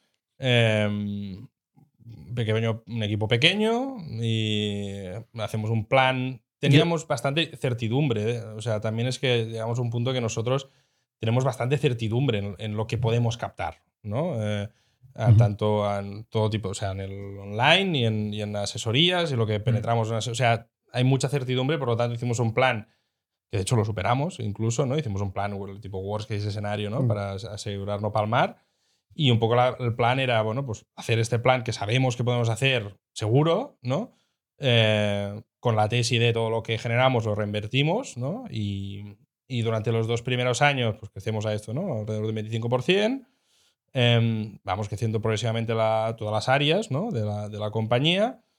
Y, y este último año, pues vamos a crecer casi el 50%. Ahí sí que le metemos gas al asunto, también porque vamos generando recursos y Metemos gas, pero sin capital externo. sin capital o sea, externo, manteniendo con la cash flow caja- pos- positive, para ser precisos. Este es el, el término que, o sea, cambia el mindset y pasar de crecer, crecer, crecer a vamos a crecer rentablemente. Vamos a mirar el EBITDA.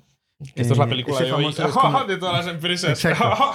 Este famoso desconocido, el EBITDA, vamos a, vamos a abrazarlo, ¿no? Y vamos a intentar montar un negocio rentable. ¿no? Bueno, y que aquí hay un tema que es que nosotros sabíamos pues, que no- muchos de nuestros competidores pues, sufrirían, porque sabemos lo que es jodido captar, lo que cuesta y, y lo jodido que es el mercado. Y sabíamos que mucha gente pues, sufriría ¿no? por el camino y que, y que había el horizonte de la factura electrónica y que teníamos que estar preparados para ese día. ¿no? Este era un poco la- el plan era este, ¿no? que es un poco lo que acaba pasando, de Ujú. hecho. ¿no? Y para, para- para explicar un poco más antes, que la transac- esa transacción fue una compra de activos, de activos, que en este caso pues eran activos eh, intangibles, eran, eran personas, ¿no? Por parte de Factorial que pasa de un día para otro. Este año, el 2019, era el año que tú tuviste Ainhoa, ¿no? Sí. Esto pasó en, en abril de 2020, la transacción. Nosotros empezamos a hablarlo a finales de 2019 eh, y Ainhoa nació en noviembre de 2019. Sí. O sea, fue el final del 19, principio del 20, porque tardó. Eso no fue de un. O sea, en tu cabeza las cosas pasan en un instante, pero luego pues hay que Bueno, hacer vale, cosas, el- el hay que encontrar dinero, hay que tal. pero- Pero, sí, tardamos unos tres meses más o menos en que, en que acabara sucediendo todo esto. Sí, sí. Para mí fue un- también un milestone, una fecha importante, porque fue el momento donde yo decidí dejar de hacer todo lo que hacía en ITNIC. Correcto. O sea, dejé todas sea, las otras. Yo, yo en noviembre, el 11 de noviembre nació Ainhoa y el 11 de noviembre eh, estuve cuatro semanas donde no vine a la oficina. O sea, hablábamos por Mm. chat y tal, pero no estaba en el día de las operaciones y tú pasaste a llevar la- todo el equipo que llevaba yo. O sea, todas las cosas que, que estaban reportando a mí Mm. durante un mes las heredaste. Eh, y luego a final de año es cuando oficialmente te incorporaste full time a Factorial. Sí, sí. O sea, justo después de esto. Y ahí decidimos levantar una serie A y cerrar esta operación y un poco pasó todo, Ujú. todo en muy pocos meses. Y luego viene COVID, ¿no? Es que Y luego llega el 2020. COVID, es que fue muy intenso. Fueron unos tres o cuatro Buah, meses muy sí, sí. Y que bueno, lo pasamos bastante, bastante bien, ¿no? Claro, te genera otra vez incertidumbre, ¿no? En todo el panorama, pero más o menos. Pero suerte que nos pilló de fundraising o alguna cosa así, gastando y apurando. O Sí, sea, sí. os pilló break-even. O sea, todo bien. Que- o sea, Claro, claro. timing Vaya diferencia. A nosotros Timing- nos pilló con una serie A recién cerrada, a vosotros con el break-even. O sea, todos más o menos tranquilos. Pero, y- y hay gente que se levantó de la silla físicamente, se movió al otro lado de la oficina y se sentó en Factorial. O sea, en enero de, de- de sí, sí, hizo- 2020. hizo 5 metros y se Claro, sentó. o sea, se- había gente que sí, se estaba vendiendo equipo a tope o estaba construyendo producto para equipo y pasaba a construir producto para Factorial o Sí, vender sí. Factorial, ¿no? Sí, sí. Que esto no, no, no es obvio. no es obvio. O sea, no entiendo cómo funciona tan bien, porque funciona bastante bien, ¿no? Sí. Sí, Y- sí. el- O sea, desde el punto de Bueno, vista a ver. factorial estamos encantadísimos. También, también encantadísimos. funciona bien, yo creo, porque al final nos conocemos, hay una cultura muy parecida, sí. eh, a nivel, hay un stack similar, o sea, hay una serie de cosas que también Sí. agilizan un poco el asunto, ¿no? Y, Y estas sí, sí. 15 personas que se quedaban ahí el día, do- el día 2, después de esa transacción, ¿cómo lo vivían? ¿Cómo lo vivieron esto? Es decir, ¿por Bueno, qué final, ellos? Porque ellos, ¿cómo? No, ¿cómo, o sea, ¿cómo es esta, este día 2? Bueno, pues hay una- un nuevo escenario, hay un nuevo reto. Aquí en la casa también han pasado, pasan cosas cada año, cada dos años de forma muy salvaje, ¿no? Y, y esta es un poco la gracia y la gente pues, que también está aquí, pues es un poco parte del día a día casi, te Pero diría. entienden ¿no? el reto, entienden la Entienden oportunidad. el reto, entienden y que. ejecutan, además. Y ejecutan y, y, bueno, y construimos un poco de- el equipo del mañana, ¿eh? O sea, con, porque al final, por el camino de estos eh, casi tres años, ¿no? Después de la operación, pues tenemos. Bueno, de hecho, el equipo ejecutivo, pues fichamos un, al que luego es el CMO en abril, en pandemia, ¿no? Luego fichamos a un CTO hace ya un año y pico, ¿no? Y tú vuelves a ser CEO. Yo vuelvo a ser CEO, correcto.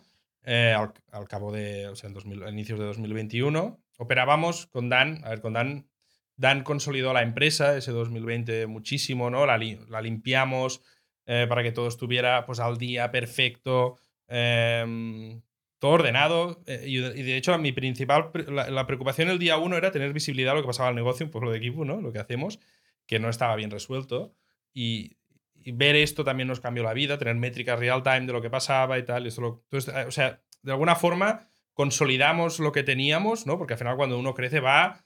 Es igual lo que tienes aquí en el armario. Está venga, todo muerte, roto, venga, dale, Pero dale, ¿sabes? crece, sí, sí. Y, y- y pusimos orden en la casa.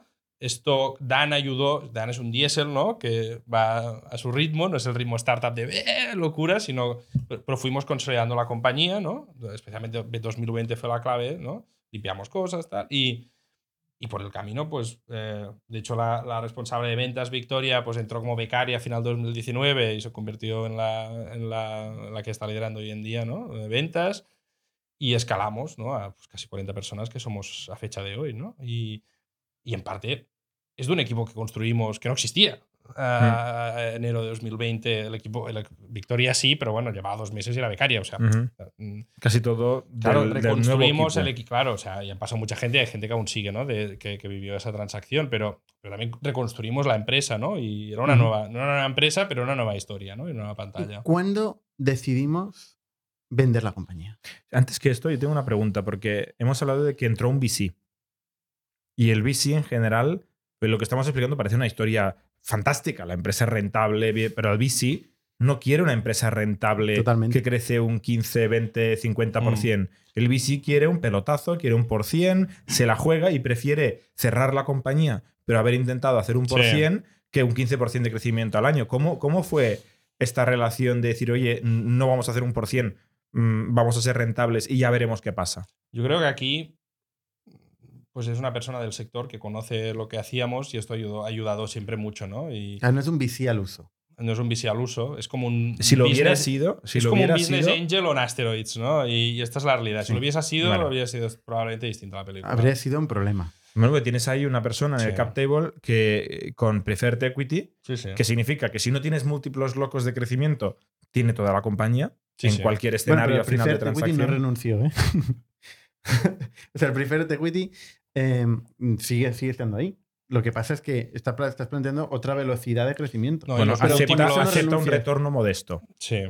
Que un VC mm, le molesta un retorno modesto. Acepta igual limitar el, potencial Sí. de, de retorno, pero no, y es, no y el- apoya, apoya este cambio. Esta Apoya el decisión. cambio, no el suelo, digamos. El suelo no renuncia. ¿eh? No, no, ya, ya. Pero el Gente tema es que tampoco sí que quiere tirar entiende- dinero, entiendo. Obviamente. Supongo que entiende la oportunidad que hablábamos ¿no? antes. La, Mm. la conoce porque la vive y porque tiene una compañía que bueno, la vendió, pero que hacía lo, lo mismo casi, ¿no? Y, Por el camino, este, esta compañía que habían montado el, este, este VC, ¿no? Yuki, la vende. la vende, sí, sí. Y tenía la oficina, por cierto, ahí. Sí, ¿no? en la puerta de ahí Para detrás, complicarlo o sea, todo más, Está- tienen la misma oficina en Esto es- nuestro está mismo complicada esta Esto, es- historia. esto es Bernat haciendo cross-selling, que es un clásico.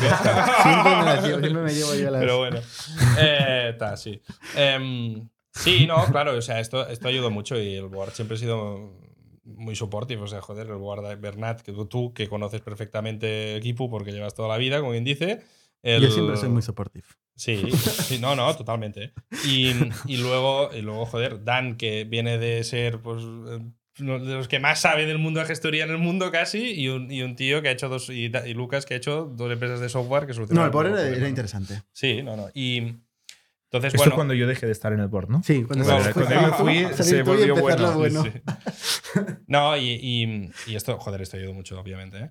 Em, lo que sí que es cierto que yo creo que hubo un antes y un después, final de 2021, ¿no? Eh, ahí siendo yo CEO, pues veo la oportunidad de poderle un po- meter un poco más de gas al asunto, porque realmente, joder, tenemos unas métricas o sea, muy predictibles. O sea, nos podemos equivocar, pero no nos Mm. equivocamos demasiado, ¿no? Y por lo tanto, a nivel, y sabemos hacer las cosas para que sean rentables, con unos paybacks adecuados, etcétera y tal. Y, y pues le metemos un poco más de gas, ¿no? Al asunto y, y lo, y- lo ejecutamos ¿no? Este año, ¿no? Y, y joder, y, con, y sale la ley de la factura electrónica, por lo tanto esto ya cada vez es más real, ¿no? Esta historia que decíamos, va a llegar, ¿no? Va a llegar, pues, pues de entrada ya hay una ley, ¿no? Eh, bueno, Momento en que decides, o decidimos, o pensamos, porque se puede decidir, ¿eh? pero luego tiene que pasar, vamos a vender. ¿Cuándo- ¿Cómo, ¿Cómo va esto?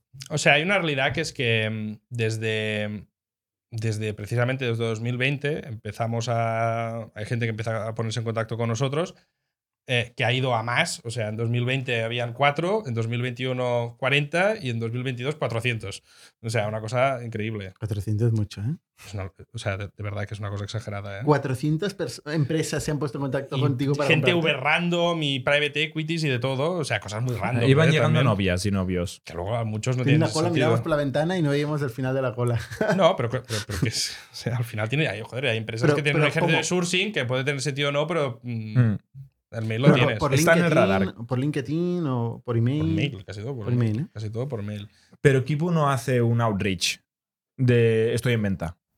En- entonces, en, en un momento eh, trabajam- em, vemos que bueno, pues es una opción, ¿no? Y al final mm, lo que teníamos miedo era, bueno, en este escenario de estar solos y de hacer el negocillo y tal y cual, en profitable tal, igualmente se nos pasa la oportunidad, ¿no? Porque no tenemos, o sea, si al final el escenario de Italia que decíamos que las compañías pasaron de 10 a 300 mil clientes, esto no es gratis tampoco. Mm. Entonces, bueno, pues por el camino y asegurar el, el captar la oportunidad y, y darle una nueva vida, ¿no? A- y dar salida al socio actual, ¿no? Bueno, pues era, era una opción que, pues, que tenía sentido, ¿no? Em, manteniendo yo seguir en el proyecto, que al final es lo que, lo que me motiva, ¿no? O sea, por lo tanto, también buscar a alguien que tenga sentido, ¿no? Y que, y que nos compre un poco esta película. Pero entonces sí o no, Kipu Y- busca y, entonces en ese momento em, empezamos a trabajar con, con un advisor de, de Money, con Crea, Vale. ¿vale? O sea, vamos a buscar un investment banker. Correcto, que, que hace un poco, o sea, que te hace ¿Y el mensaje ahí cuál es? ¿Me están llegando novias? Búscame las buenas. es, me están llegando novias, vamos a, por un lado, a preparar la documentación de todo Vale, ello, que esto vale. es, un, es un trabajo Vale, a nivel sí, sí. más de deck, por un lado, y a nivel financiero, que esto hay mucho curro y no Sí, tenemos gente in-house para poder hacer esto. Em, y luego, pues vamos a atender, por un lado, y por otro lado, a picar puertas y ver qué pasa, ¿no? Llamar a las puertas y, y a ver cómo O sea, lo vamos a explorar y lo vamos a hacer bien. Sí. Y, y llegado el caso, pues poder generar un escenario competitivo, bueno, ver ¿Y esto un qué cuesta un investment banker? Esto cuesta, pues concretamente, un 3% del coste de la En transacción. Cataluña se lleva mucho. El 3% en Cataluña es un clásico. Eh, que sería Pero un- bueno, entiendo que eso es negociable, dependerá de deal O sea, un deal. porcentaje de la transacción, Sí. sea cual sea y tal. sí, ¿Vale? alrededor de esto. ¿Y cómo ha ido? Porque he escuchado rumores de que, de que ha, habido, ha habido novias que no han acabado bien. Entonces, bueno, durante todo este camino eh, hay unas muchas, porque al final. yo creo que cometimos el error de pensar que hubo una primera aproximación que no- lo veíamos muy clara y dábamos por sentado que ya está, ¿no? Es que me acuerdo una conversación con Miranda que, El abogado, que el abogado que, que ha estado por aquí en el podcast, ¿no? Y que también ha sido nuestro abogado. que es el abogado en la transacción esta, pero y yo le decía, tío, es que yo no te quiero pagar la factura, tío, porque, porque es que esto ya está hecho. yo le decía, tío, que esto ya está hecho. Pues, te va a hacer, te va a hacer un tweet son dos Miranda semanas. sobre esto. Son dos semanas.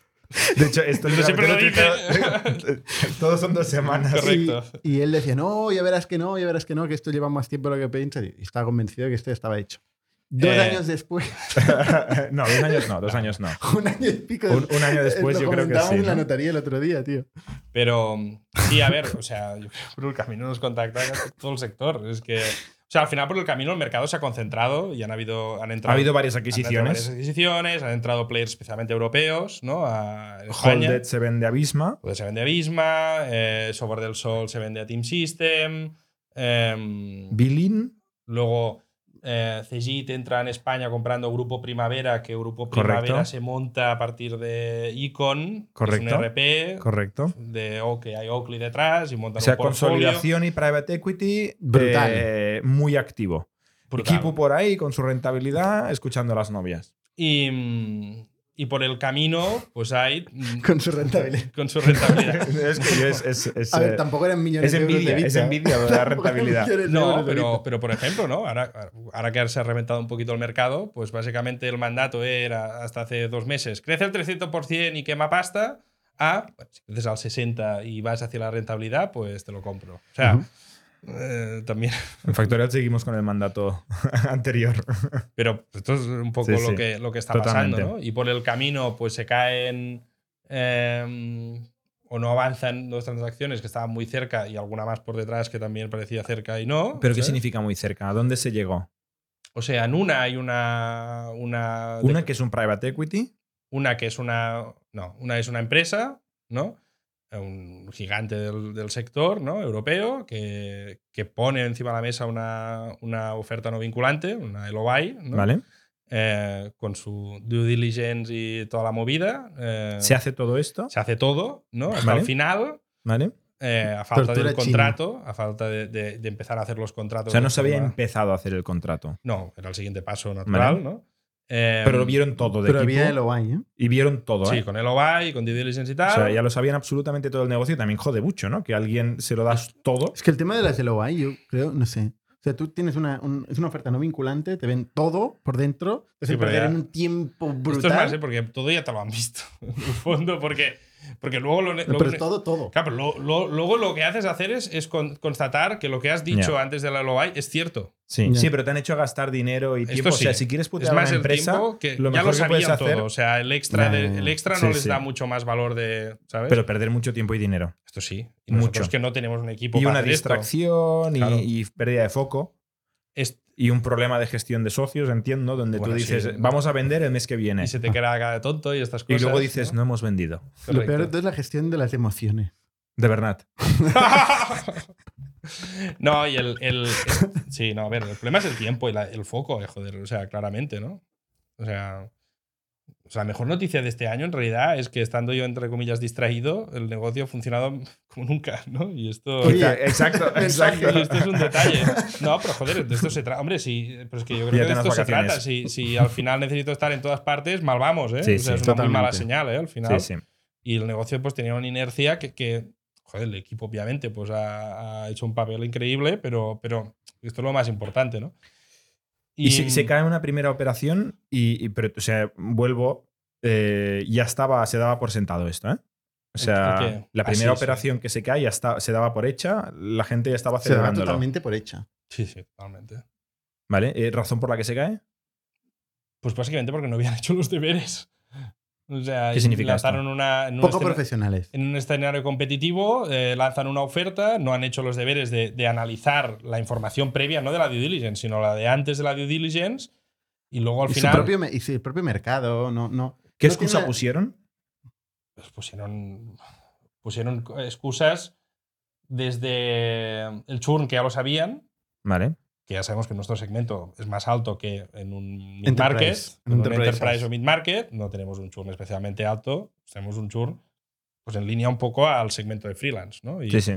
Pero un NPS altísimo y tal, o sea, O sea, excusas baratas de cosas que ya sabían. Excusas que ya sabían, o sea, ellos ya tenían esta información, no hacía falta una due diligence Y- para llegar a esta conclusión y luego se, se, se enrocan en el deal de Factorial que ven fantasmas en todas partes que no tiene ningún puto sentido. La amenaza. Y no, se excusan en el- la situación de mercado, los ese múltiplos, mo- en los ese- múltiplos no. que están cayendo. No, hay nada de no- esto. No habíamos llegado hoy, ¿eh? No, No estaban cayendo todavía. No, no. Es antes de esto. Sí, sí.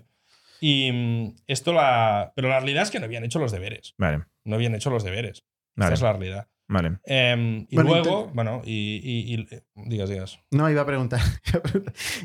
¿Cuál es el deal definitivo? ¿Por qué? O sea, ¿qué pasa en ese tercer deal? El, Que por cierto, es el mejor deal. Sí.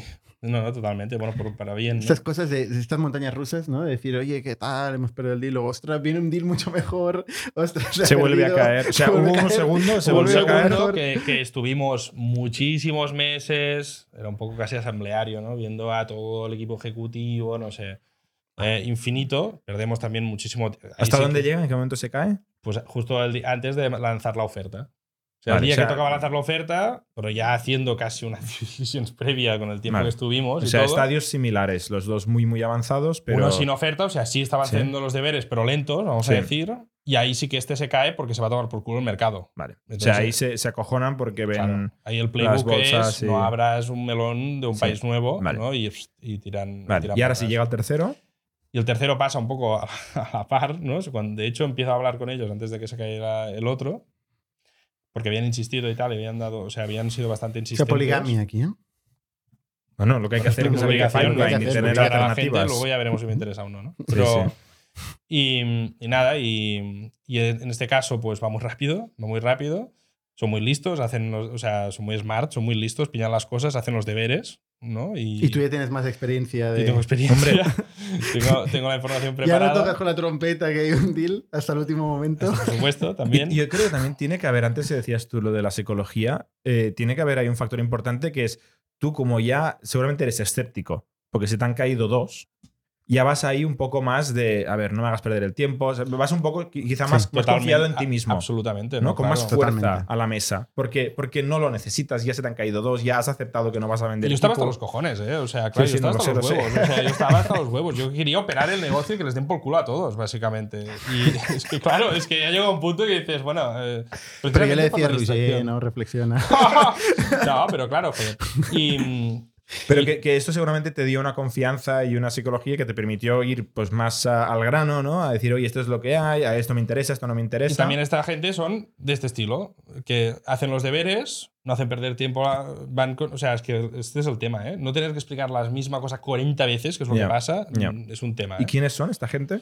Entonces, No lo hemos dicho todavía. No.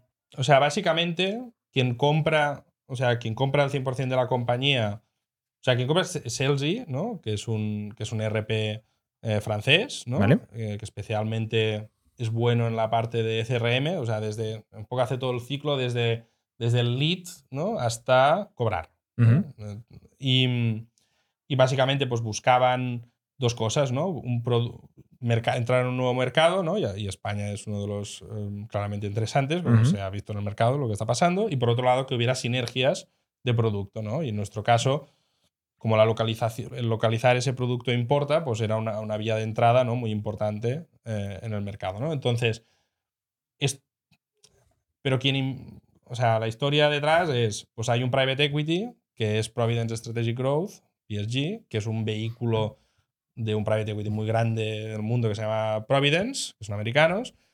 Pues básicamente esto es un vehículo orientado a SaaS, B2B, Small Market, Europa, ¿no? Y que básicamente lo que hacen es, pues, parten de una adquisición, que es Selzy, ¿no? Y construyen, ¿no? Un build-up que le build- llaman ellos, correcto, ¿no? Un build-up, eh, pues, eh, con- y hacen que el valor de esta, ¿no? Del Selzy, que al final acaba siendo un holding, ¿no? Donde hay empresas dentro, eh, pues por- crezca a nivel orgánico e inorgánico, comprando compañías y haciendo crecer los propios negocios. Por vía de optimizar el crecimiento y buscar sinergias con otras compañías que le pueden añadir valor, tanto de producto como Sí. de go-to-market, en cosas que no, no hacen ellos. Y Entonces- Kipu sigue existiendo. O sea, Kipu es una empresa y Celsi es otra. Kipu es un módulo de sea, Celsi. Lo que es es, em, el private equity crea un holding, ¿Vale? ¿vale? Que tiene la mayoría, de hecho, ¿vale? De los cuales este holding tiene el 100% de todas las compañías. Vale. ¿vale? Em, en mi caso, por ejemplo, ahora tengo, o sea, mercantilmente, ¿no? El 100, hay ese holding que es 100% propietario de Kipu y de hecho yo he reinvertido una parte en el holding, ¿vale? Que tiene pues todo ese portfolio, ¿vale? Esta Vale. es un poco la historia. Entonces, básicamente, el private equity lo que busca es, en un horizonte a cinco años, multiplicar el valor de, de ese portfolio a nivel de crecimiento orgánico e inorgánico, pues como mínimo por 5 y, y básicamente apoya eh, en lo que es la parte de money, ¿no? de hacer sourcing de mercado y hacer operaciones y poniendo, pues hay 60 directivos que hacen como de consultores, que tú los necesitas, pues los tienes gratis y, y- y te pueden ayudar. Pues, Pero Kipu seguirá áreas. operando como empresa independiente. A nivel de producto y de equipo. Correcto. de- perdón, de equipo. ya ha tardado en Nunca pasar. se ha hecho esta coña. A nivel de equipo, Sí. seguís siendo independientes. A cort- entonces, a un año vista en particular, la idea es, no, vamos a decir, no molestar el funcionamiento natural de la, de la compañía y Vale. trabajar en un escenario de integración ¿Vale? En donde, de forma natural, pues el equipo de equipo lidera el mercado español y ellos el francés, que es el que conocen, ¿Vale? y ahí hay una parte de cross-selling. Pues ¿Vale? nosotros vendiendo Salesys en España, porque conocemos el mercado y tenemos ya la maquinilla, ¿no? De- y, y lo mismo con Y después de este en año, Francia, Kipu. empezar a mezclarse un poco más o lo que surja. Entonces, pues, por ejemplo, ¿no? Eh, ellos adquirieron hace, a principio, porque esta operación, la de comprar Salesy, bueno, comprar no, de invertir en Salesy, eh, pasó hace ocho meses, o sea que es también bastante recién. Lo primero que hicieron fue comprar una compañía que hace eh, gestión y previsión de tesorería, que era una feature que queríamos hacer, Ujú. de hecho. Pues este es el punto, un punto de partida como obvio, ¿no? De, es una, y luego a partir de ahí ver cómo localizamos eh, su producto en España y Ujú. esto es un poco el trabajo, ¿eh? Ujú. y cómo eventualmente pues vas integrando un poco la cultura de las compañías y una serie de cosas, ¿no? El private equity que hay detrás de, de Celigen, ay, de Celigen, de Celsi, perdona, eh, también compró una compañía en Barcelona, ¿no? Sí, bueno, ha, ha comprado... Signaturit. Signaturit. Por eso. sí. En España pues también compró Mapal. Mapal creo que también está por aquí. Sí. No sé Sí, está- sí, sí, sí, sí, sí. ¿no? Em, sí, sí, son muy activos. Son muy activos. Y lo hace muy bien. Lo que Y, o sea, decíamos. PSG, que solo es una parte de un monstruo enorme que es Providence. ¿no? Sí, es un PSG es el, es el brazo europeo de ese segmento de ese segmento. de Providence. Que es un bicho que no sé si. Y luego no sé si su negocio cinco, seguramente es vendérselo a un private equity más grande. Sí, O hacer un IPO en algunos correcto. casos. Sí, sí. Vale, ¿y la transacción cómo está formada? Sin entrar en detalles, pues entiendo que no se puede... No podemos No decir explicar nada, ¿no?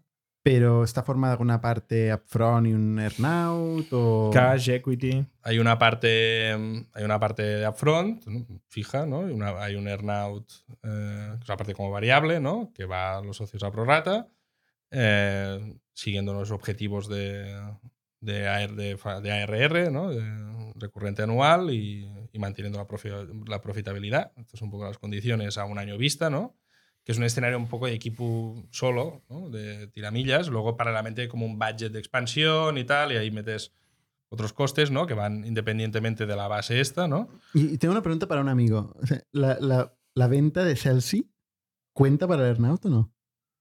Claro, entonces, aquí hay un tema que es que sea, hay un, un presupuesto aparte de lo que es expansión internacional. Entonces, hay ingresos que se reconocen no en Kipu, sino en el, en el, en el plan internacional con unos costes asociados. Es decir, si meten más gente de venta, soporte, producto, etcétera, va a ese presupuesto. También se tiene que. que- Que no me responde la pregunta, ¿eh? Sí, O sea, entiendo que no. La respuesta la- es que no cuentan. ventas- no, cuentan. ventas- no está, no está 100% definido, pero la idea es un poco esta. Vale, vale, vale.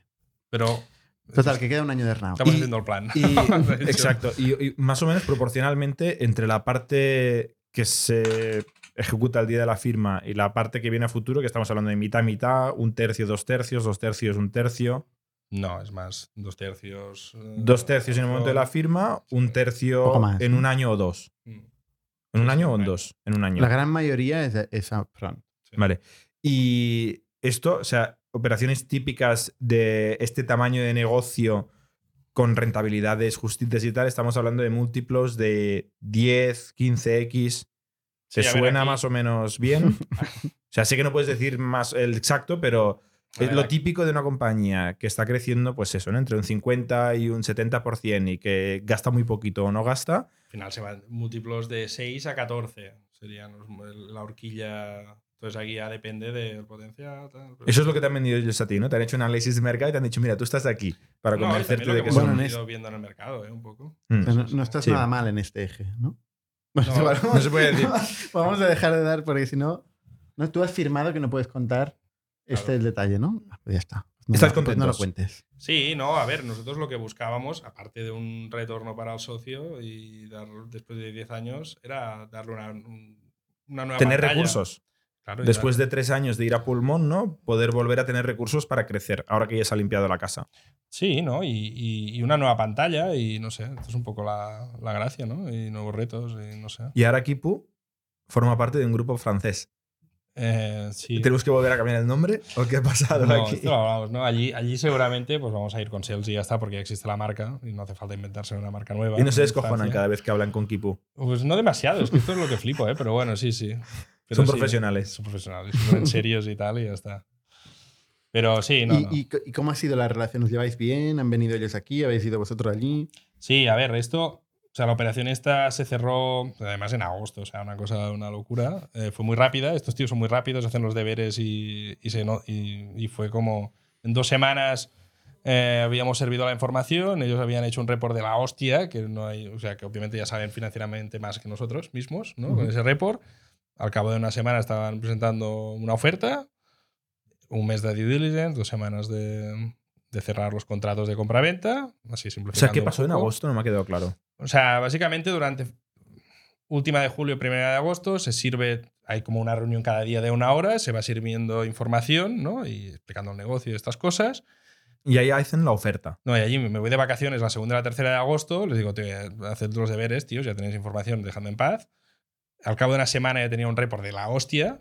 Son unas putas máquinas, realmente. Al cabo de una semana, la siguiente es déjame en paz, ¿no?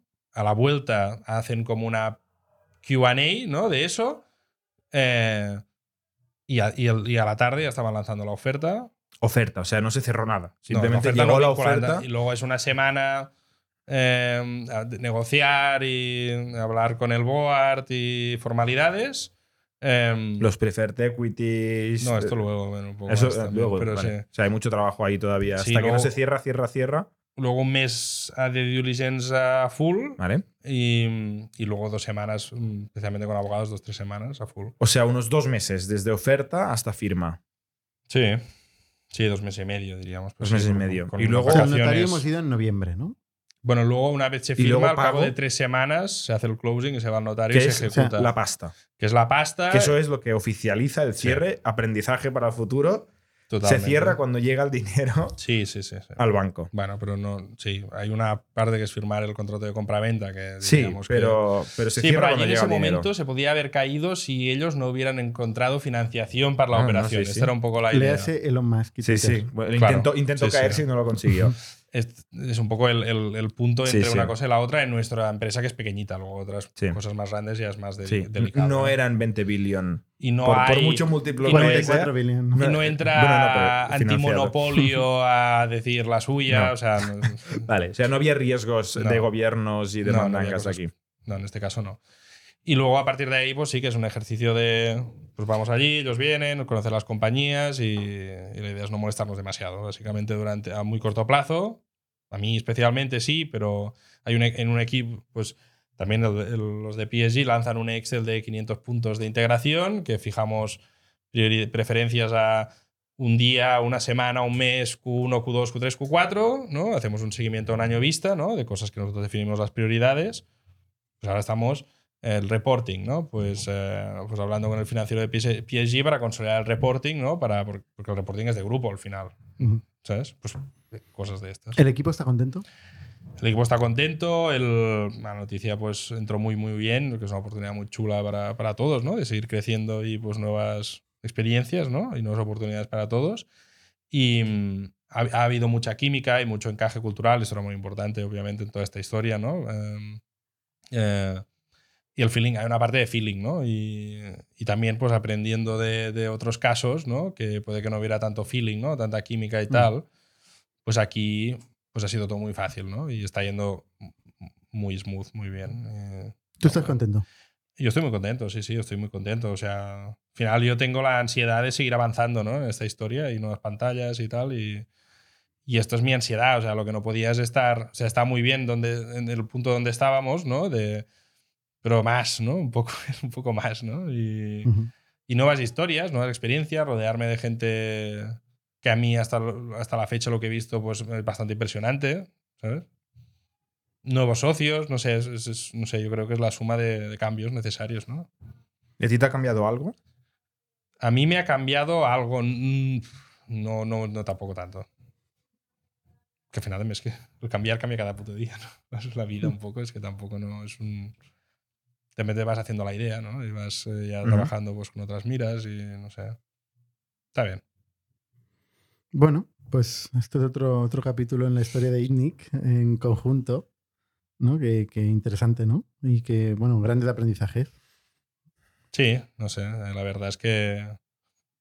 Bueno, es, es una. O sea, al final yo creo que lo peor que uno le puede pasar es, es a dónde vas, ¿no? Estás allí, vas fen y tal, pero.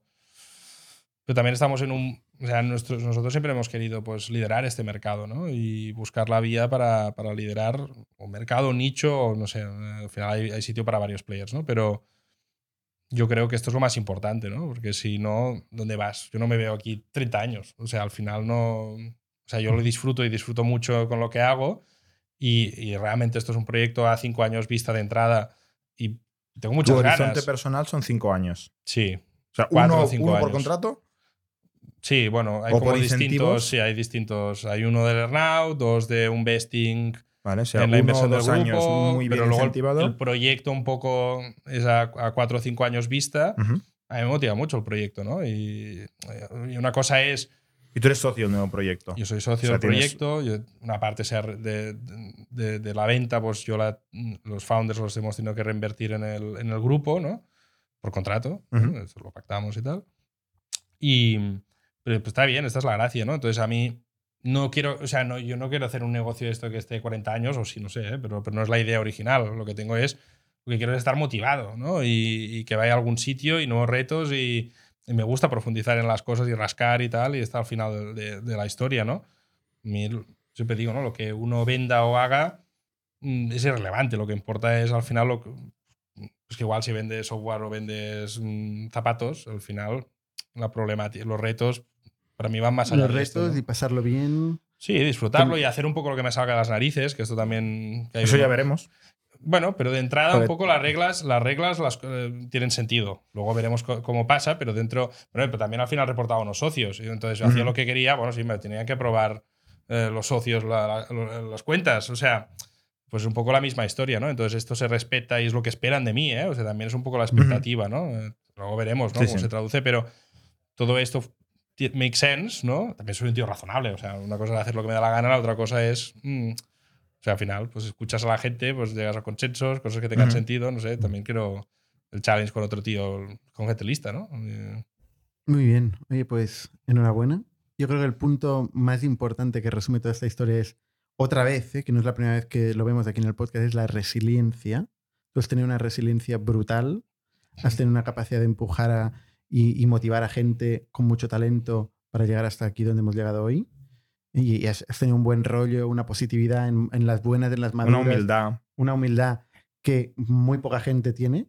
Y poder estar contando esto- este otro nuevo episodio nueve años después, eh, con un equipo con más de 8.000 clientes, con... Hostia, eh, tiene mucho mérito.